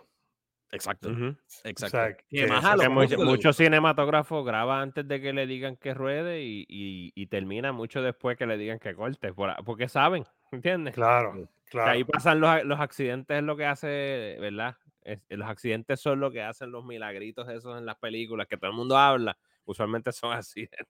Definitivo. Pero algo bien interesante, y fue algo que me, que me dijo mi esposa mientras estábamos viendo, porque ahí mismo yo paré y le dije eso, le conté. Y le, o sea, estábamos viendo la película juntos y la, la paré y le dije, mira, en esta escena pasó esto y esto, que fue la historia que acabamos de contar, ¿verdad? Y entonces ella me dice, ah, pero hay algo que, que, que me gusta y entiendo lo que quiso hacer el Chivo, pero a la misma vez es algo que me pone en perspectiva de que hay una cámara. Uh-huh. Y pienso que tiene bastante razón, porque tú, no, tú estás metido en la escena como si fueras un guerrillero o whatever, y cuando el Blood Splash le da la cámara... Rompe tú, la cuarta pared, sí. Tú, tú, ves, okay. tú, tú dices, ok, espérate, aquí hay una cámara corriendo detrás uh-huh. de esta gente. Uh-huh. So, como que lo pones en perspectiva, ya sea para bien o para mal, pero pasa, hace esa sensación en la escena. La sensación. Y, y, profe, Elijah, ¿cuál es tu escena favorita de, de Children of Men? Este, dijiste, viste, dijiste profe, tuviste que especificar que era yo porque Mike está hoy no, y el papá. Ya no, ya no sé, porque es que acuérdate que también tenemos a míster González. So, míster González está por ahí. Eh, tenemos al profe Elijah, pero entonces a Mike tengo que buscarle un nombre ahora nuevo. No sé, papi. Oh, vamos a, vamos a, hay una, le hacemos una democión a míster González.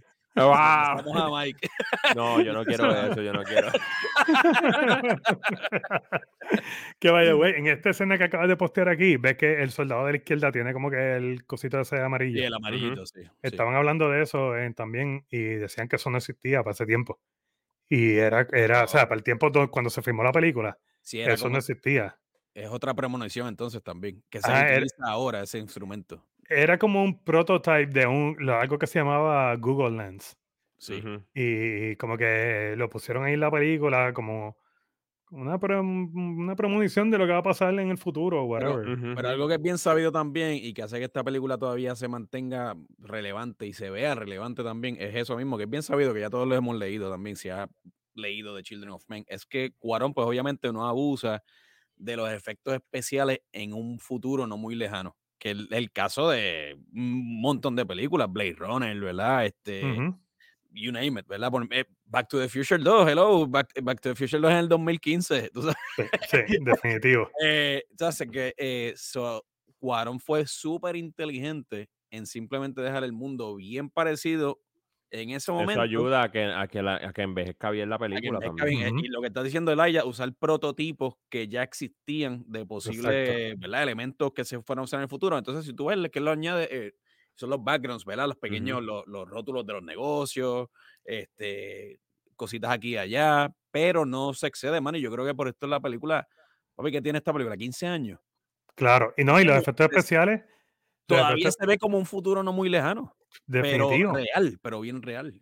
Dura, definitivo. Escena. Y los efectos especiales son geniales. Por ejemplo, la primera escena donde explota la bomba en, ajá, la cafetería. Cuando, sí, explota, fíjate bien, pon la escena en pausa, se explota la, explota la bomba, se apagan las pantallas de la guagua roja que está pasando por el frente. Ah, y el, sí, edificio across the street, se apagan, mm, todas las pantallas y se explotan todos los cristales. Es que duro. So, él cogió todos los detalles, ¿sabes? No Alfonso, ¿verdad? Pero el que brega con esta cuestión de, de efectos. Cogieron todos los detalles de la, de la, de la expansiva de una bomba, desde donde está hacia donde puede llegar. Uh-huh. O sea, sí, que no fue solamente el humito y la tierra saliendo de, sí, del, sí, coffee, sí, shop. Sí. Hasta dónde puede impactar la bomba. Fue, exacto, fue todo. O sea, fue todo. Y todo, todo el edificio entero se viene abajo en vidrio. Uh-huh. Uh-huh. O sea, es una cosa brutal, la verdad. Pues mi escena favorita, volviendo a eso, técnicamente es la que dijo Mike, que es la del auto. Técnicamente esa escena es de las escenas más memorables de, de, de un, de un de shot un de esto. Este, exacto. De, es una de las escenas más memorables, es una de las escenas que más me llena, porque siempre como que trato de cachar desde cuándo empieza hasta cuándo acaba con los policías, uh-huh, allá muertos en el piso. Y me llama mucho la atención cómo rieron toda la escena entera. Si es que, ¿sabes?, técnicamente te, te despierta la curiosidad. Cada vez que la ves, sabes ya más o menos, has leído cómo lo hicieron, pero quieres volver a saber, y cada vez que lees descubres algo nuevo sobre esa escena. Exacto. Y las mitologías que se crean dentro de lo que pasó en el set, de verdad.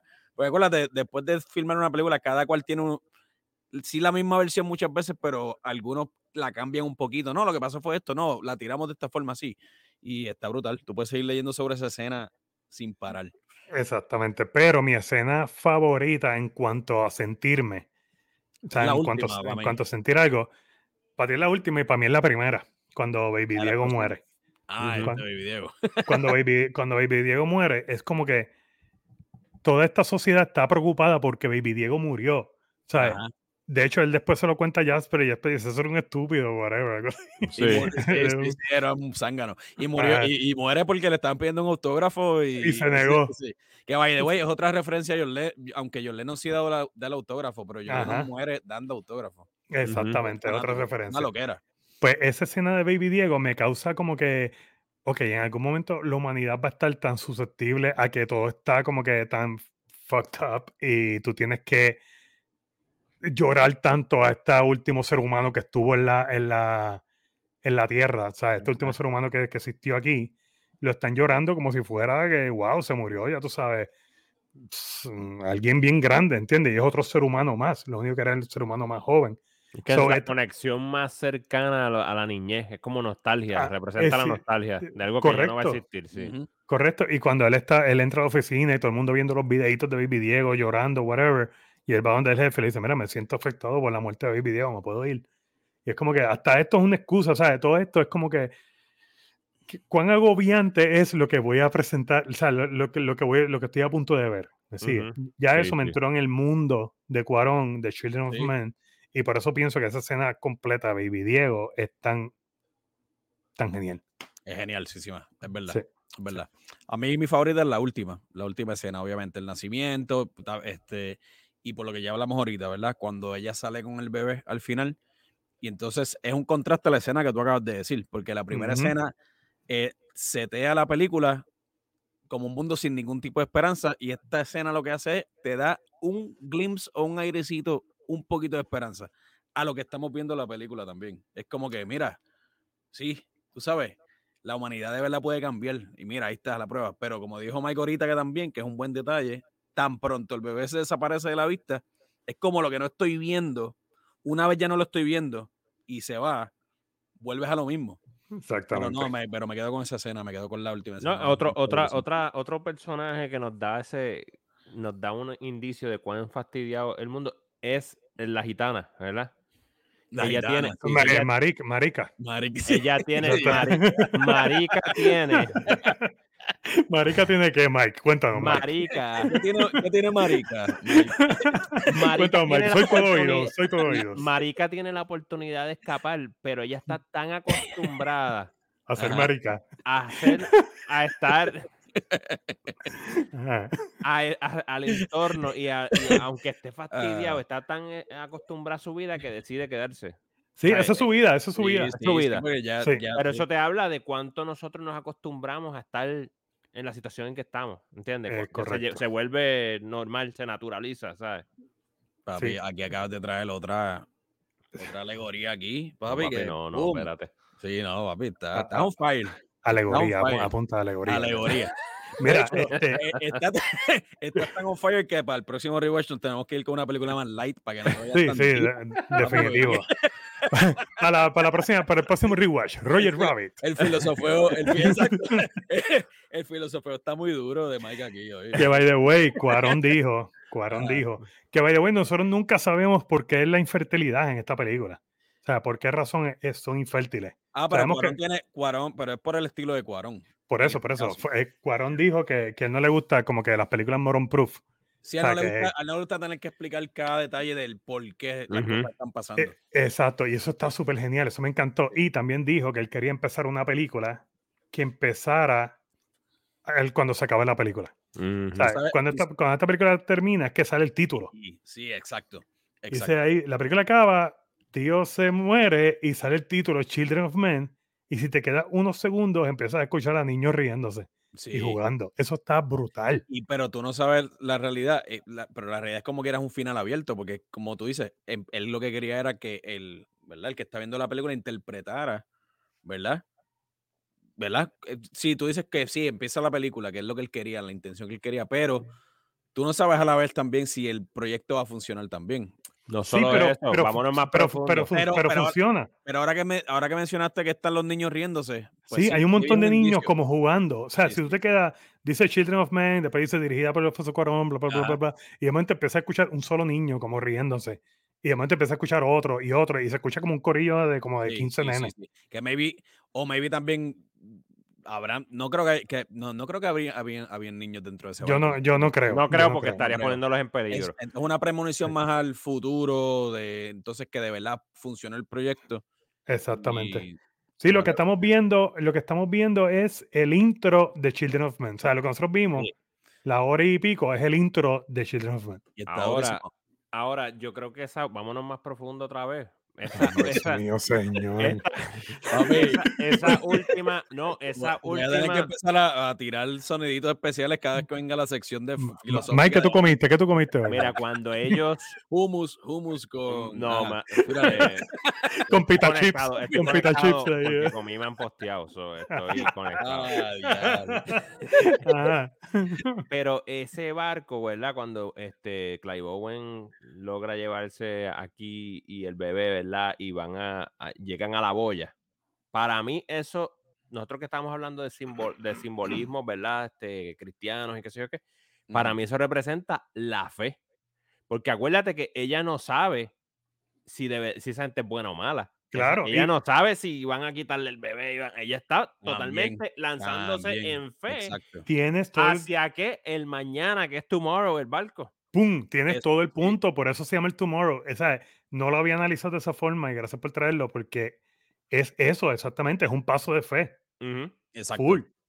Full. Wow. Pues, genial, sí, porque tú no, exacto, sí, porque es, por, eso, por eso es que es un final abierto. Uh-huh. O sea, es, y es lo que dice, sí, la película empieza ahí, pero la película empieza, la, yo creo que es la película que cada cual que la está viendo se haga en la mente también. Eso Correcto. es lo durísimo.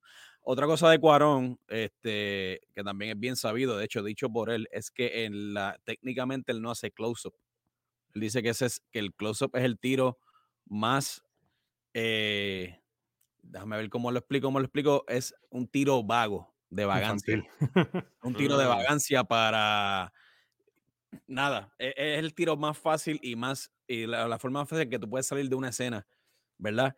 Por eso es que el, si tú ves cualquier tipo, cualquier película de Cuarón, es un tiro, es un wide shot casi todo el tiempo con el background o el fondo contándote la historia, también diciéndote sí. algo. Uh-huh. Y eso está durísimo. Lo eso duro de Cuarón es que él tiene... Difícil, es que... Eso es bien difícil de ejecutar, si tú te pones sí, a le, lo, lo brutal de Cuarón es que el, el background de sus películas no es solamente un background, es otra historia corriendo. Exacto. O sea, es, es la historia...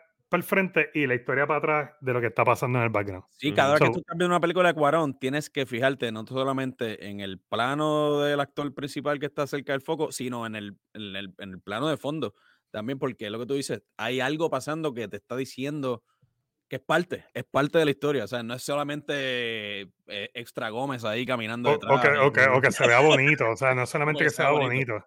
Exacto. Sí. Mano, esta película eh, es intocable. Es intocable. Eh, se bueno, es intocable en el sentido que no se haga un remake, ¿no? ¿Se podría no, hacer un remake no. de esta película? ¿O sería no. una blasfemia? ¿Blasfemia? Sí, ¿verdad? Yo digo que sí, blasfemia también. No es necesario, es que no es necesario para exacto, nada. Exacto, exacto. Eh, no, no, no, hay, no hay por qué. Ahora, se, ahora se podría convertir en una serie. Yo, yo me apunto para ver la serie, pero, te, pero no, valga la salvedad. Valga la salvedad. Valga la, sel- la salvedad. O sea, gente, tenemos que cambiar de podcast, gente. Eh, no, no, no. El podcast no. sigue. Lo que pasa es que. Valga la lo salvedad. Que pasa es que vamos a tener que comprar una ma- la, papi, vamos a tener que comprar una maquinita Road o algo así, que cada vez que Michael vaya a hablar. Yo creo. Por poco menciono otro podcast y todo aquí. Mike, por poco menciono otro podcast. Ma- Mira, estate quieto. Yo me apunto para yo me apunto para una serie que empiece donde quieto, la película termine. Profe, profe, bájale. Ajá. Mira, espera, espera, espera. Es que, es que, eh, eh, eh. Pero, yo, pero eso no dañaría entonces Children of Men. Eso no, no dañaría porque... Children of Men. Dañaría okay. todo lo que es Children of Men. Entonces. No, se tiene, se tiene yo, haría que... una serie, yo haría una serie del, cataliti- de, del catalizador de Children of Men antes de. ¿Tú no crees? Es que esa serie existe. Sí, ¿cuál es?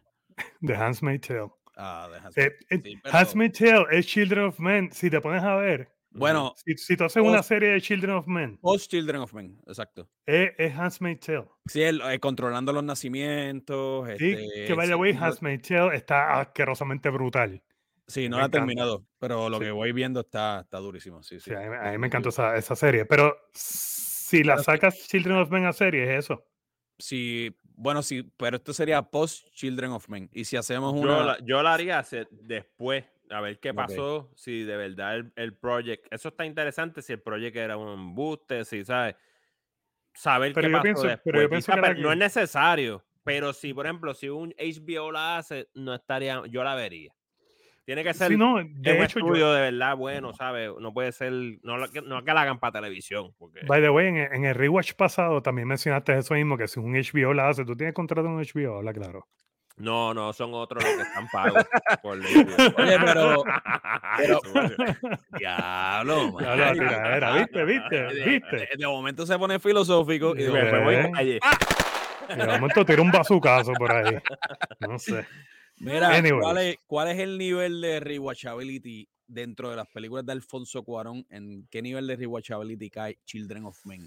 Si la comparamos, obviamente, con Roma y tu mamá también, eh, Prisoner of, of Azkaban, solo con tu pareja, este, you name it. Bueno, no son muy eh, rewatchables, para mi opinión, honestamente. No, son películas ¿cuál es, cuál que marcan, peli- son yeah. películas inteligentes que te impactan, que, que tú las aprecias, pero no sé si no, yo no salgo corriendo, ah, tengo que ver esta película. De ahora, ahora, como que ahora, si yo estoy cambiando ahora, de canal y veo Children of Men, no me paro a verla. No, pero, ahora, ya. pero ahora voy a decir esto, si los que nos están escuchando nunca la han visto o si la vieron por primera vez cuando salió en el dos mil seis, no uh-huh. hay mejor momento para hacer un rewatch de The Children of Men. Eso sí, sí. es más que relevante ahora, es verdad. Yo creo que del veinte veinte hacia adelante, esta película se, se ha convertido en una película rewatchable. Más que sí. nunca por los temas que trae y por la relevancia que trae y por lo parecido que es de verdad. Sí. Hay muchas cosas en esta película. En estos da tiempos. Miedo. Yo digo, bueno, faltan, faltan unos para, añitos para el dos mil diecisiete. Para mí, la, porque hablando claro, o sea, eh, como dijimos ahorita, el catalizador de, esta, de lo que sucede es una pandemia. Una pandemia uh-huh. de flu. Es lo que causa ¿verdad? esta... Sí, exactamente como lo que está pasando hoy en día. Pero entonces yo digo que toma relevancia y toma más fuerza en lo rewatchability que es esta película ahora. Versus de, prepandemia. Definitivo. De, definitivo. Axel no la va a ver porque va, no la puede ver porque va a creer que lo que el catalítico fue la vacuna. ¿No crees? Pero por eso mismo, por eso mismo que te estoy diciendo. Es otro Acabamos de cambiar de podcast. Sí, no, pero es verdad. Por ahí empieza, no la, más no la vean, es toda miedo. Mira, Mike, es que yo, es que yo eh, no, no lo voy a mencionar. Pero entonces, entonces. Estoy loco por mandarte por otro podcast, loco. No tiene que ver con no lo, cine, pero. No lo menciones, no lo menciones. Estoy loco por mandarte por otro podcast. No, ya, ya pero no me hagas eso. Yo he dado suficiente. Eh, yo he, eh, todos los comentarios, eh, ¿verdad? Que he dicho con belleza y con, con filosofía. Están atados a la película. No estoy tratando de filosofar por filosofar. Todos los comentarios de Mike están atados a la película. ¿En qué orden, en qué nivel de rewatchability la ponen dentro de la, de, de la filmo, filmografía de Cuarón? Esta película. Es que Cuarón, ok. Diablo, voy a... Q, Q de Coqui. Q de Coqui. Ah.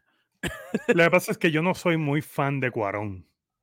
Uh, este, me gustan ciertas películas de uh-huh, él, porque uh-huh. el tipo es un genio. El tipo es brillantísimo, whatever. Pero, por ejemplo, yo no, yo no te voy a decir a ti que yo estoy pasando los canales de televisión y veo una película, por ejemplo, Roma, Y tu mamá también. Gravity, uh, Gravity, por eh, favor. Eh, Children of Men. ¿Sabes? Tú, este, no, tú, no, y, tú no dejas Gravity, tú la cambias. Y, porque, y, y la porquería de Gravity. ¿Sabes? Yo, yo, yo, no, yo, no, yo no estoy pasando los canales y veo esas películas y me paro, ¿entiendes? Como que a verla. Sí, pues es que Gravity es una película que se ve bien bonita de la primera vista y ya. Pues yo me Gravi- voy a tirar. Gravity, Gravity yo... tiene a George Clooney y a Sandra Bullock. Yo me o sea, voy a tirar. Los dos peores de, eh, los dos peores película, de Hollywood. Y esto dice mucho. Esta para mí entonces es la película más rewatchable. Después de Harry tam- Potter. Y tu mamá también. Yo no la, yo no la considero muy rewatchable, fíjate. No, okay, yo, okay. ¿Cuál, sí, cuál porque, es? Porque, porque tú sabes que lo que pasa... Tiene que ser Harry Potter, pero obviamente por la fanaticada y todo esto. Y el luego Children of Men. Porque el, es que... el problema de Y tu mamá también es que ya tú sabes cuál es el twist y el trip de Y tu mamá también. Ya sabes claro. cuál es el... Es como que... Ya. Tú sí. me entiendes lo que estoy diciendo. Y que, by the way, es semi-biográfica también. Uh-huh. Eh, que vaya, güey, esa, esa pelea del carro de Diego Luna y, y Gael está durísima. épica, épica. Uh-huh. Pero, pero, pero yo, yo estoy de acuerdo ahí. Yo creo que eh, removiendo Azkaban, porque Azkaban lo que pasa, lo que le da la ventaja a Azkaban, a Prisoner, Prisoner of Azkaban, eh, es que si cualquier fan de Harry Potter que va a hacer un maratón de Harry Potter va a ver Azkaban, por lo claro. consiguiente se vuelve la película más rewatchable de... Sin sacar de que Cuarón. Es la mejor película de Harry Potter. Es la mejor, es la mejor, es la mejor. O sea, vamos a hablar claro. Eso, eso Cuarón otro, se mandó. Eso es otro... No, y, y que él le cambia el tono a la franquicia uh-huh, con Azkaban. Uh-huh. Tú sabes, definitivamente. Él, es como un flip. Es como... Sí. Shit, tú sabes. Sí, sí. Pero anyways, por eso es que te digo que el problema con Azkaban es que los fanáticos al hacer un maratón, pues ya entra, se, obviamente... Por eso es que yo digo que Harry Potter, que eso es más, más que rewatchable, eso, eso todavía la gente las ve todos los días. Pero tiene mi punto, Azkaban hay que removerla por ese sentido, porque es claro. la película entre una franquicia. Pues si removemos Azkaban, número uno, Children of Men. Children sí, of sí. Men la... se, la, se, la doy, se la doy a Mike. Número digo, uno, Children, Children of Men. Yo digo Children of Men, estas son las mías. Children of Men, Roma y tu mamá también. Son las tres mías. Yo iría Children of Men eh, y tu mamá también y, y después Roma incluso. Flipia, flipia. Okay. Porque sí. Roma es una, es una belleza de película, pero sí. no es rewatchable para nada. Pero es que ahí está el punto ahorita. Ninguna película, eh, las películas de Cuarón no son rewatchables. No. Pero lo que pasa es, lo que pasa es, te, te, y, y aquí está el punto, aquí está el punto de quiebre. El punto de quiebre es uh-huh. que nos, eh, nosotros estamos biased, porque las películas de Cuarón l- son para todo el mundo, pero la gente que son cinéfilos se las disfrutan más. Sí, claro. Que un claro. regular moviegoer. A lo mejor un regular moviegoer nos está escuchando y dice, ¿de qué habla esta gente si esas tres películas son una mierda? En verdad. Posiblemente. Y está, posiblemente. Sí, posi- posiblemente. Y no está mal la persona que lo diga, la persona que lo diga, allá él con sus gustos, ¿verdad? Y, y su infierno cuando se muera, pero... Este, como, no. como, como hay mucha gente que no ve, no le ve el fun o el entretenimiento a Roma, ¿verdad? Claro. Pero obviamente... Es una belleza. Es una belleza, pero desde un punto de vista, si alguien maybe no tiene el ojo, whatever. Yo, tú me entiendes el punto de vista. Sí, claro, claro. También se entiende, ¿ves?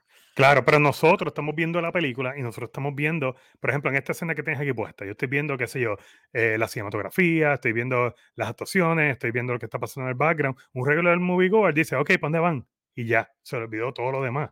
Uh-huh. So, por lo tanto, la película no es tan rica como a lo mejor nosotros estamos biased por estas películas de Cuarón, como, como, como para un regular moviegoer, por ejemplo, yo digo que estas películas, esta película, Children of Men, ninguna de las películas de Cuarón son rewatchables. Uh-huh. Claro, pero te digo algo, Children of Men, volverla a ver ahora, es bastante, no voy a decir que es rewatchable, pero es bastante, ¿sabes? Es la más rewatchable para mí de él dentro sí. de, ¿verdad? Sí, sí, sí, mano.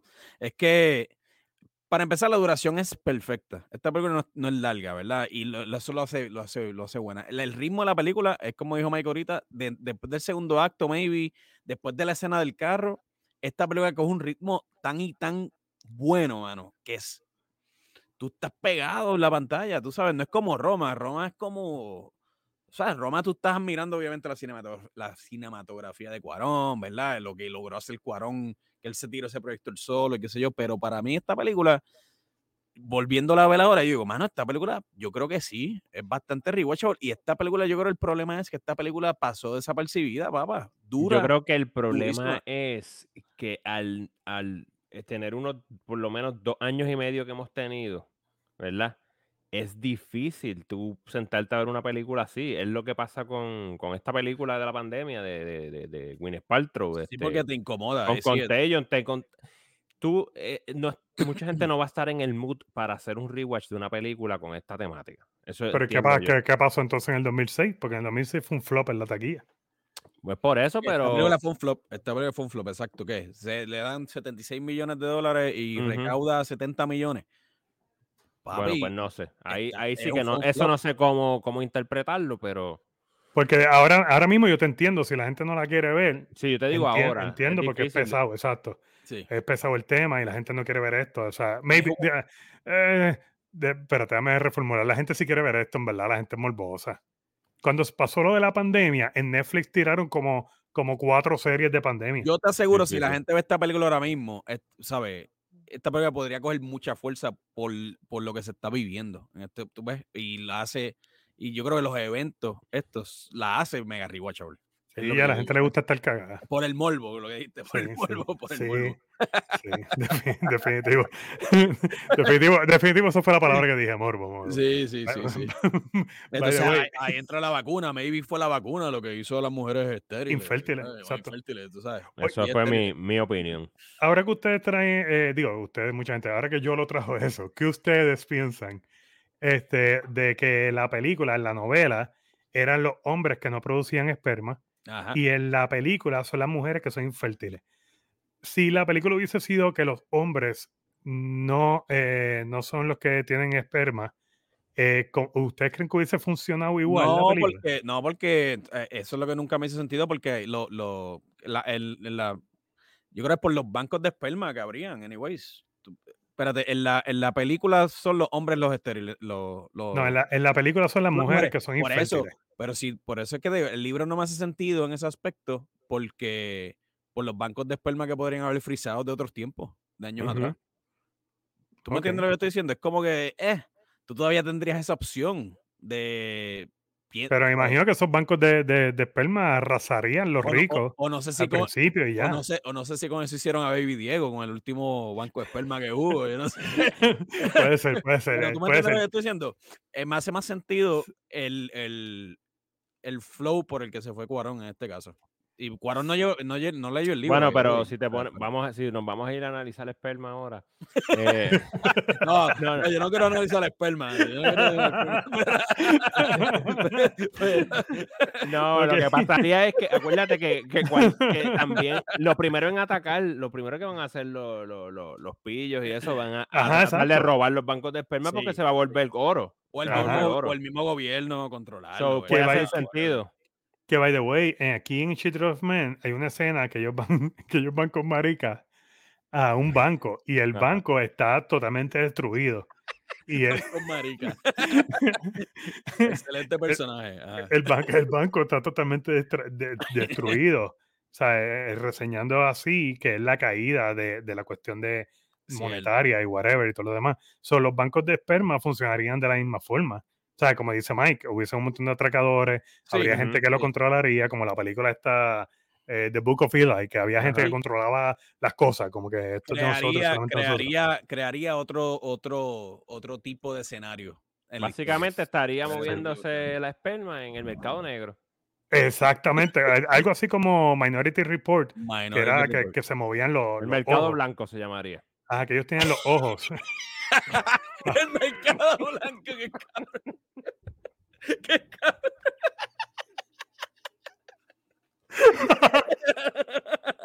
El white market. Fuera, fuera de lugar, fuera de lugar. Fuera de lugar, fuera de lugar. Fuera, fuera de lugar. Ay, cabrón. Ya lo que fuerte, ya, Mike. Ya lo, papi. Contra... Ahora te mando para otro podcast. Mira. ¿Pero este... qué? Ay, señor. El mercado no, en peso. No. Ok, el, el mercado en peso. Abrió contra... Abrí un contrabando, abrí Mira, un contrabando como los pero, ojos en la película Minority Report. Que, que... Pero ahora que, me, ahora que mencionas Minority Report, ya acá hablamos, entonces la, ya hicimos... Elijah, mencionaste a ver tu ranking de Cuarón, de, de, de, de películas de Cuarón. No sé, no lo en verdad, Cuarón. Aunque no te guste. No, a mí me gusta, a mí me gusta Cuarón, da, pero no dame, es como que... Da, dame, dame el ranking de tus tres películas de Cuarón entonces. Sácame a Azkaban de ahí. Azkaban de ahí, eh, Children of Men, ajá. Roma, no, Children of Men, Y tu mamá también y Roma. Ok, uh-huh. Te fuiste con el lineup de Mike. Te fuiste sí, con el mismo lineup. Sí, okay. Okay, ok, ok. Ahora, mencionaste Minority Report, entonces, Children of, of Men, siendo una película distópica, ¿dónde la catalogas entonces con películas que salieron más o menos en ese mismo tiempo como que la que mencionaste? Minority Report es una de ellas. Y The Road es la otra. The Road es la otra. Este, podemos mencionar doce Monkeys también. Que es otra. Podemos mencionar a Mad Max. Podemos mencionar a Mad Max, claro. Fury Road, ok. ¿Cómo y hay, bueno, y podemos, Blade Runner, ¿verdad? Blade, Blade Runner veinte cuarenta y nueve. ¿Eh? Yo Blade Runner soque ya para mí. Mano, a mí me gusta. A mí me gusta verlo. Para mí, para mí es aburrida. Lo que pasa, eh, para mí es como el podcast que iba a mencionar ahorita. Sí, mira, para, para.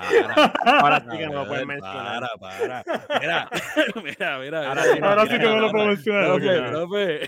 Mala mía, mala mía. Mira, si crees que si crees que la secuela es aburrida, papi, la, la original sí que es más lenta. La sí, verdad. Sí, la, la original yo nunca la, la, la secuela sí. La terminé.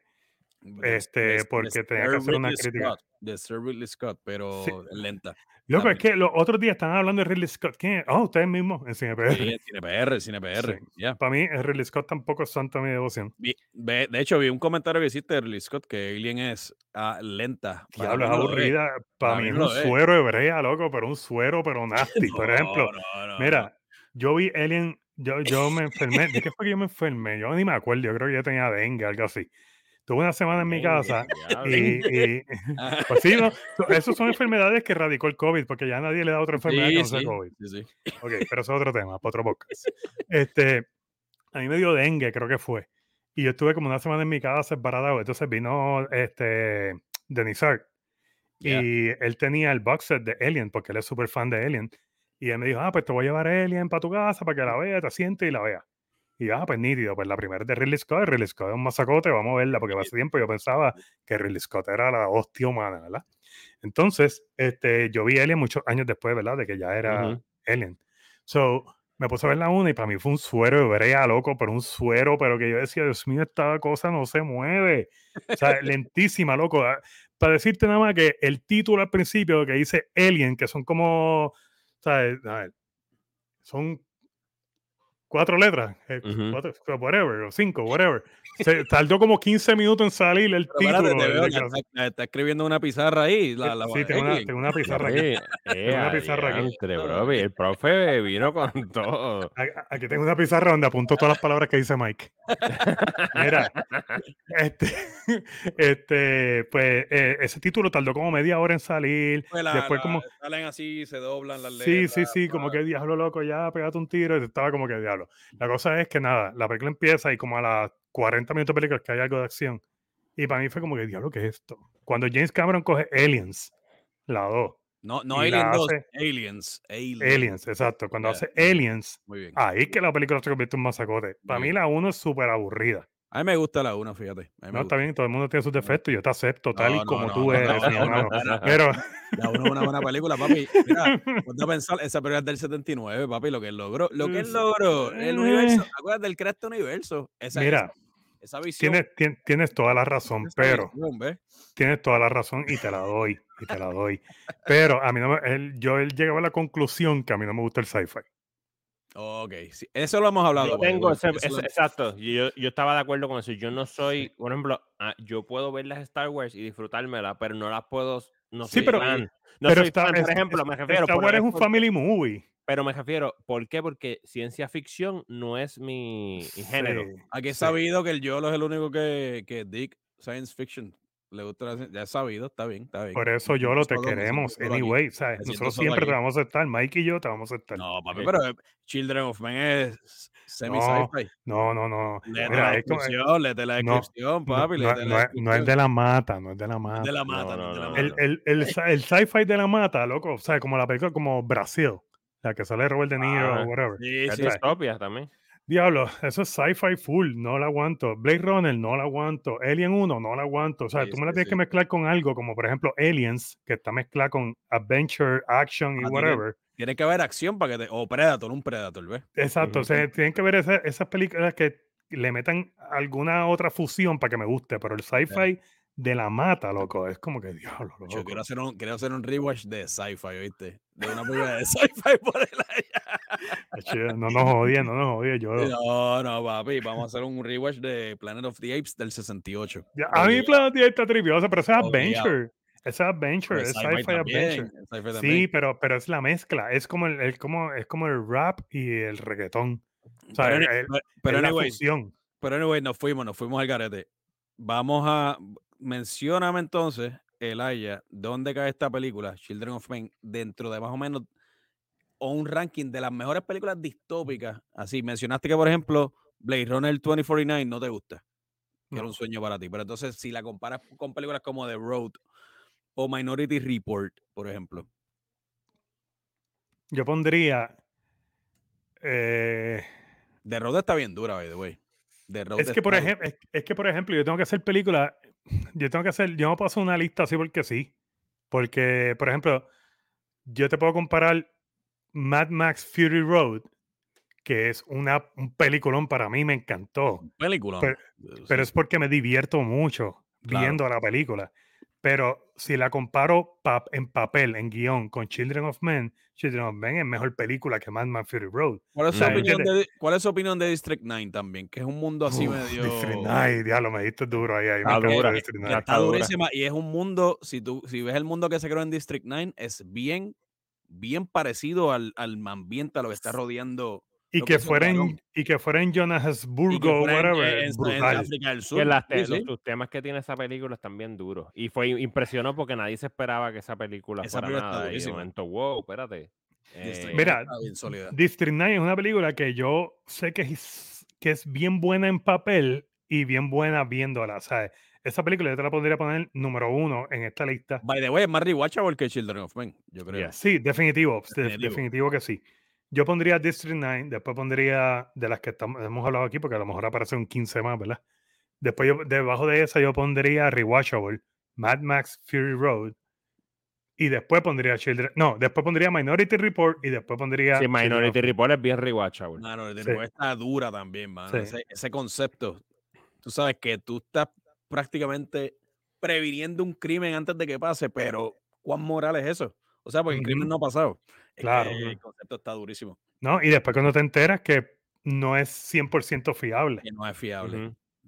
Uh-huh. ¿Y, tú, Mike, y, ¿Y tú, Mike, dentro de este género de sci-fi distópico, en un yo mundo creo que, no, no prometedor? Añádate esa... Yo creo que yo estoy cerca de esa lista. District nueve, Minority Report pondría. Es más, no, Rewatchability. Si es por Rewatchability, Minority Report va primero. Si es por Rewatchability. Yo creo que Mad Max Fury Road tiene que estar por ahí también. Mad Max Fury Road sería segunda. District nueve tercera. Duro. Y después Children of Men, yo creo. Yeah. Sí, sí. Definitivo. Y después de Children of Men. Y, de, y después de Exacto. Después de Children of Men, yo pondría The Road. Porque Dios, está es, dura, mano. Que dura, son películas dura, durísimas, dura. pero no, no, no las tengo en escala de buena mala, las tengo en escala sí, de sí, sí. rewatchability. Es que Exacto. el problema de películas como The Road, Children of Men, tú sabes que están ahí, pero a veces como que tú te olvidas que se hicieron estas películas, ves como que pasan desapercibidas, pero cuando te vienen a la mente, tú dices, diablo, es que estas películas para eso está el rewatch. Uh-huh. Para eso está el rewatch de Hablando B M. Exactamente. Por ello, una última pregunta más. Los tres amigos estaban super on fire entre el dos mil seis y dos mil siete. Estamos hablando que eh, Iñárritu eh, saca Babel, eh, Cuarón saca Children of Men y Guillermo del Toro eh, saca este El laberinto, el laberinto. A uno. El laberinto número eh, uno, Children of Men segunda y Babel tercera. Sí, ¿verdad? Y sí. tú, este, Elijah. Yo creo ah. que Yo creo, porque hablando de rewatchability, Babel, para mí no es rewatchable tampoco. No. Una película el laberinto del Fauno definitivamente es la más rewatchable de las tres. Lo que pasa es que Babel es, es parte de una trilogía. Sí, sí, sí. Ah, o sea, correcto, que, sí, sí. sí, que, sí. que tendrías que ir viendo ya la cuestión de... de o sea, por ejemplo, yo, yo soy Team Iñárritu. O sea, a mí... No, él, es la bestia de lo, él es la bestia de, de los tres, para mí es el mejor, sí. Él es la bestia de los tres. O sea, sí, para mí mejor. Él me encanta. Sí. Este, la cuestión de que él haya hecho su trilogía con Amores Perros, Tony Van Grams y Babel, es lo que hace que Babel sea sustentable. Sí. Porque Babel sola no funciona de la misma manera, me sigue. Sí, o sea, como por ejemplo, yo me la puedo comparar... De... Pero incluso Ajá. dentro de esa trilogía tampoco es la mejor, ¿sabes? Tampoco, eh, tampoco es la mejor. Perro, Amores Perros es el... Pero es que después de Amores Perros, ¿qué tú puedes hacer mejor no, dentro de esa trilogía? No, o sea, ninguna, es verdad. Exacto, exacto. Está du- la, la... Ese es su masterpiece, es la verdad. Es sí. muy difícil. Sí, sí porque veintiuno Grams parte de una premisa, pero no es dura. O sea, no es una película que yo voy corriendo. Ah, yo quiero tener veintiuno Grams en mi colección, ¿entiendes? veintiuno Grams, desde mi punto de vista, mi opinión, para mí es la más floja de la trilogía. Yo eh, entiendo también que sí. Yo creo que yo sí. Entiendo que sí. Yo creo que sí. Este, pero tampoco Babel es una gran película, ¿entiendes? No, no, por ¿sabes? Eso. Pero partiendo de la premisa que es parte de una trilogía, pues yo no la tendría en esa conversación versus El laberinto del fauno, que es una película en sí por sí sola, uh-huh. y Children of Men, que es una película por sí sola. ¿Ves? Este, pero entre El laberinto del fauno y Children of Men, El laberinto del fauno para mí es mucho mejor que Children of Men. Ah, oh, sí. Es más rewatchable. Es más rewatchable. Pero esto no dice que Guillermo del Toro es mejor que Cuarón. No, en este no, caso, no, no. en este, en este, este año... Cada uno es tan distinto también. No, y que... para aclarar, estamos hablando en, entre el año dos mil seis y dos mil siete. ¿Cuál de los tres amigos tuvo el mejor año?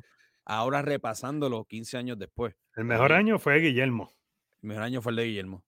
Exacto. Gana Definitivo. Oscar por mejor película internacional. Este, ese año. Ahora, hablando de Óscares y nominaciones, a Children of Men la nominaron para Mejor Guión. Mejor Guión. Y perdió contra The Departed. ¿Es justo que haya mm, perdido contra The Departed? Uf, yo creo que no. No es justo.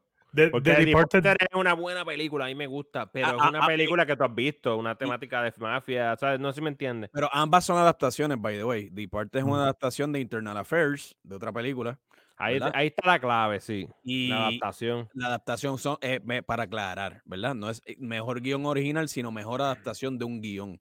Ahí, ahí es y, difícil juzgar porque en mi caso yo no leí los libros. Pues eh, definitivamente bueno, sin, ni, le, sin leer el Cuarón, libro... Ni, ni sin, Cuarón leyó los libros. Sin leer el libro, Children of Men perdió porque, sí, ¿sabes? Si porque es por ni, eso, Children of Men no se lo merecía, si es por eso. Ni Cuarón leyó el libro tan siquiera. Ah, ok, ah, pues estamos bien entonces. O sea, que la Cuarón no leyó este libro para él adaptar este libreto. Le dio una sinopsis de la historia. Digo, una tampoco se sabe si Scorsese también leyó el libro, ¿verdad? No, pero, pero, no, pero no es un libro de la de Scorsese, es una ah, película. Internal Affairs. Internal okay. Affairs. Internal Affairs. Pues probablemente Yo, la vio porque era un freak. Sí, sí, sí, sí, sí. Yo me quedo con The Departed. Por lo mismo, porque lo voy a, neve- lo voy a, lo voy a medir de esta forma. El, el este libreto... Es que eres bien fan de, de pe- películas que tienen que ver con mafia y eso. Bueno, el, yo, bias. yo puedo estar super bias, pero también el, lo voy a medir por el nivel de rewatchability. Yo puedo ah, no, sí, sí, por rewatchability es cierto. Mil veces. Mil con veces. Todo lo que pasa es que, que Departed, no sé, como que yo, cada vez que la veo, yo no siento que es una película de Scorsese. O sea, por ejemplo, yo puedo ver más veces The Town que The Departed. Ok. O sea, pa- para mí es más rewatchable. The Town es bien rewatchable.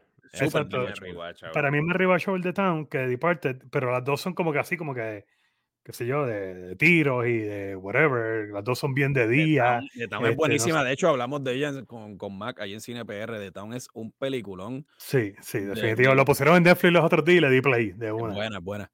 Es buena. Sí. Este, pero sí, Departed, uh, obviamente le querían, ese año le querían dar el, el Oscar a Scorsese. Y, Este, estaba todo como que y ahí, hecho para él. Y ahí entra la controversia, que esto era una cuestión de deber, ¿verdad? De deberle uh-huh. un Oscar a Scorsese. Y por eso es que yo creo que may, Maybe Children of Men pierde, maybe injustamente por eso. Eh, eh, es difícil, es, es difícil. Es, es difícil, pero cuando tienes... Eh, mira, mira, las otras eran Little Children, que es un peliculón también. Pero espérate, te voy a, te voy a robar la base, eh, la, la frase, la frase. Es bien sabido que Alfonso Cuarón no leyó el libro. O sea, ¿cómo diablo es le vas a dar sabido. el Oscar de adaptación cuando él es uno de los escritores? ¿Entiendes? O sea, nada más por eso ya se le cayó el show. Sí, uh-huh. es como que, ¿cómo voy a juzgar tu trabajo si no leíste el libro? Entonces, ¿cómo voy a saber? ¿Sabes? No, no hay una base. No hubo una adaptación real. Exacto. Una adaptación real, exacto. Ahora, eh, Little Children era la otra. No, peliculón, no, peliculón. Peliculón y No Son a Scandal también. Mm. Peliculón claro, también. Dos peliculones. Sí. Dos sí. peliculones. Que ahí, ahí sí, fíjate, yo te dije The Departed, pero ahí contra esas dos otras, no sé si The Departed de verdad se merecía esa adaptación de guión. Porque No Son a Scandal es un peliculón. Sí, y, pero... Es otra película también. Sí, pero no debemos... Eh, Ahora las quiero ver también. Ajá. No podemos despist, despist, despistarnos wow. de que los Oscars de que los Oscars son unos premios políticos. Son políticos, claro. Uh-huh. claro. No y, tienen eh, nada que ver con el arte.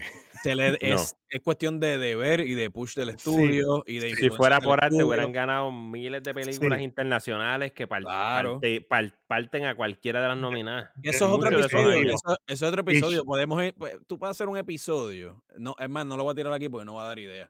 Ay, pero sí, no lo tiramos aquí, después lo coge el otro podcast. Mira, este Notes of a Scandals y Little Children son dos películas bien pequeñas. Sí. Son bien pequeñas al lado de un peliculón como The Departed, que la gente está esperando por años, el próximo trabajo de Scorsese, Leonardo DiCaprio, Matt uh-huh. Damon, todo este corillo, ya tú sabes, Jack Nicholson. O sea, estas dos películas, No Son a Scandal y, y Little Children, son dos películas bien pequeñitas, brother.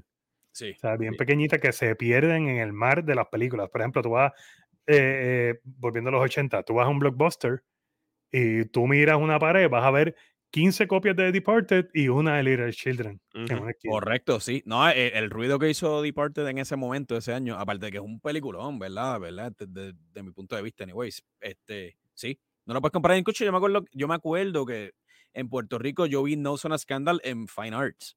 ¿Ves? Uh-huh. Yo me acuerdo de eso como ahora. Sí, una película pequeña. Ahora, una película sí. pequeña, tú sabes, versus The Departed que estaba... rompiendo, tú sabes, en ese momento. Récord de taquilla allí, ya tú sabes. Toma lo que acabas de decir, el elenco de Departed también, uh-huh. tú sabes. Sí. Y la nueva película de Scorsese, ¿sabes? Es la cuestión de que, ah, Scorsese no tiene un Oscar y vamos a, tú sabes, esta uh-huh. cuestión, esto político como tal, pero Cierto. siendo mejor película, por ejemplo, Little Children es una película que a mí me traga. O sea, es una película que, oh, que yo la pongo y me quedo ahí como que, wow, esto está bien demente. Peliculaza, peliculaza. Y, igual que la de las notas del escándalo también, uh-huh. igual. Uh-huh. ¿Eh? Entonces Exacto. son dos películas buenísimas, pero así es la academia. Esa es la que no hay, podemos sí. esperar que premien el arte. Política, papá, política, pura, pura política. Bueno, eh, eh, para más decirte, ¿sabes? Las compañías, los estudios lanzan campañas por los votos. So, eh, en realidad eso te dice sí. cuán político es, ¿no me entiendes? Tú estás literalmente diciendo, eh, tú, tú puedes ir por Los Ángeles y hay un billboard que diga, vota por, por tal película, incluso, ¿sabes? Sí, es así. Totalmente, sí. Sí, es una campaña política totalmente. Si no, no gana. Mira, mira la película esta de El Butler, que esa película ni se mencionó en los Óscares. Sí, hay películas que tú te olvidas al instante de... Y, y, y, ganó, no, sí. y cuando, cuando hablaron de esa película de, de Butler, yeah. fue porque supuestamente ellos usaron todo el budget de la película y no había budget para la campaña. Uh-huh. Exacto. Entonces, si no hay budget para la campaña, te chavaste en los Óscares. Puedes tener la mejor película del año. Yep. Uh-huh. Pero... Gorillo, perfecto. Este fue el rewatch de Children of Men. ¿Algo más que añadir, mano? Eh... Ah, mano, vamos a cuidarnos. Vamos a tratar de que esto no suceda en el dos mil veintisiete, por favor. el, próximo, el próximo rewatch, los tres con mascarilla, por favor. Mike, Mike, wey, ¿dónde nos consiguen, Mike? Ay, bro, el rewatch. El rewatch está como antes hablando de el mundo. Antes brother, que se acabe el mundo.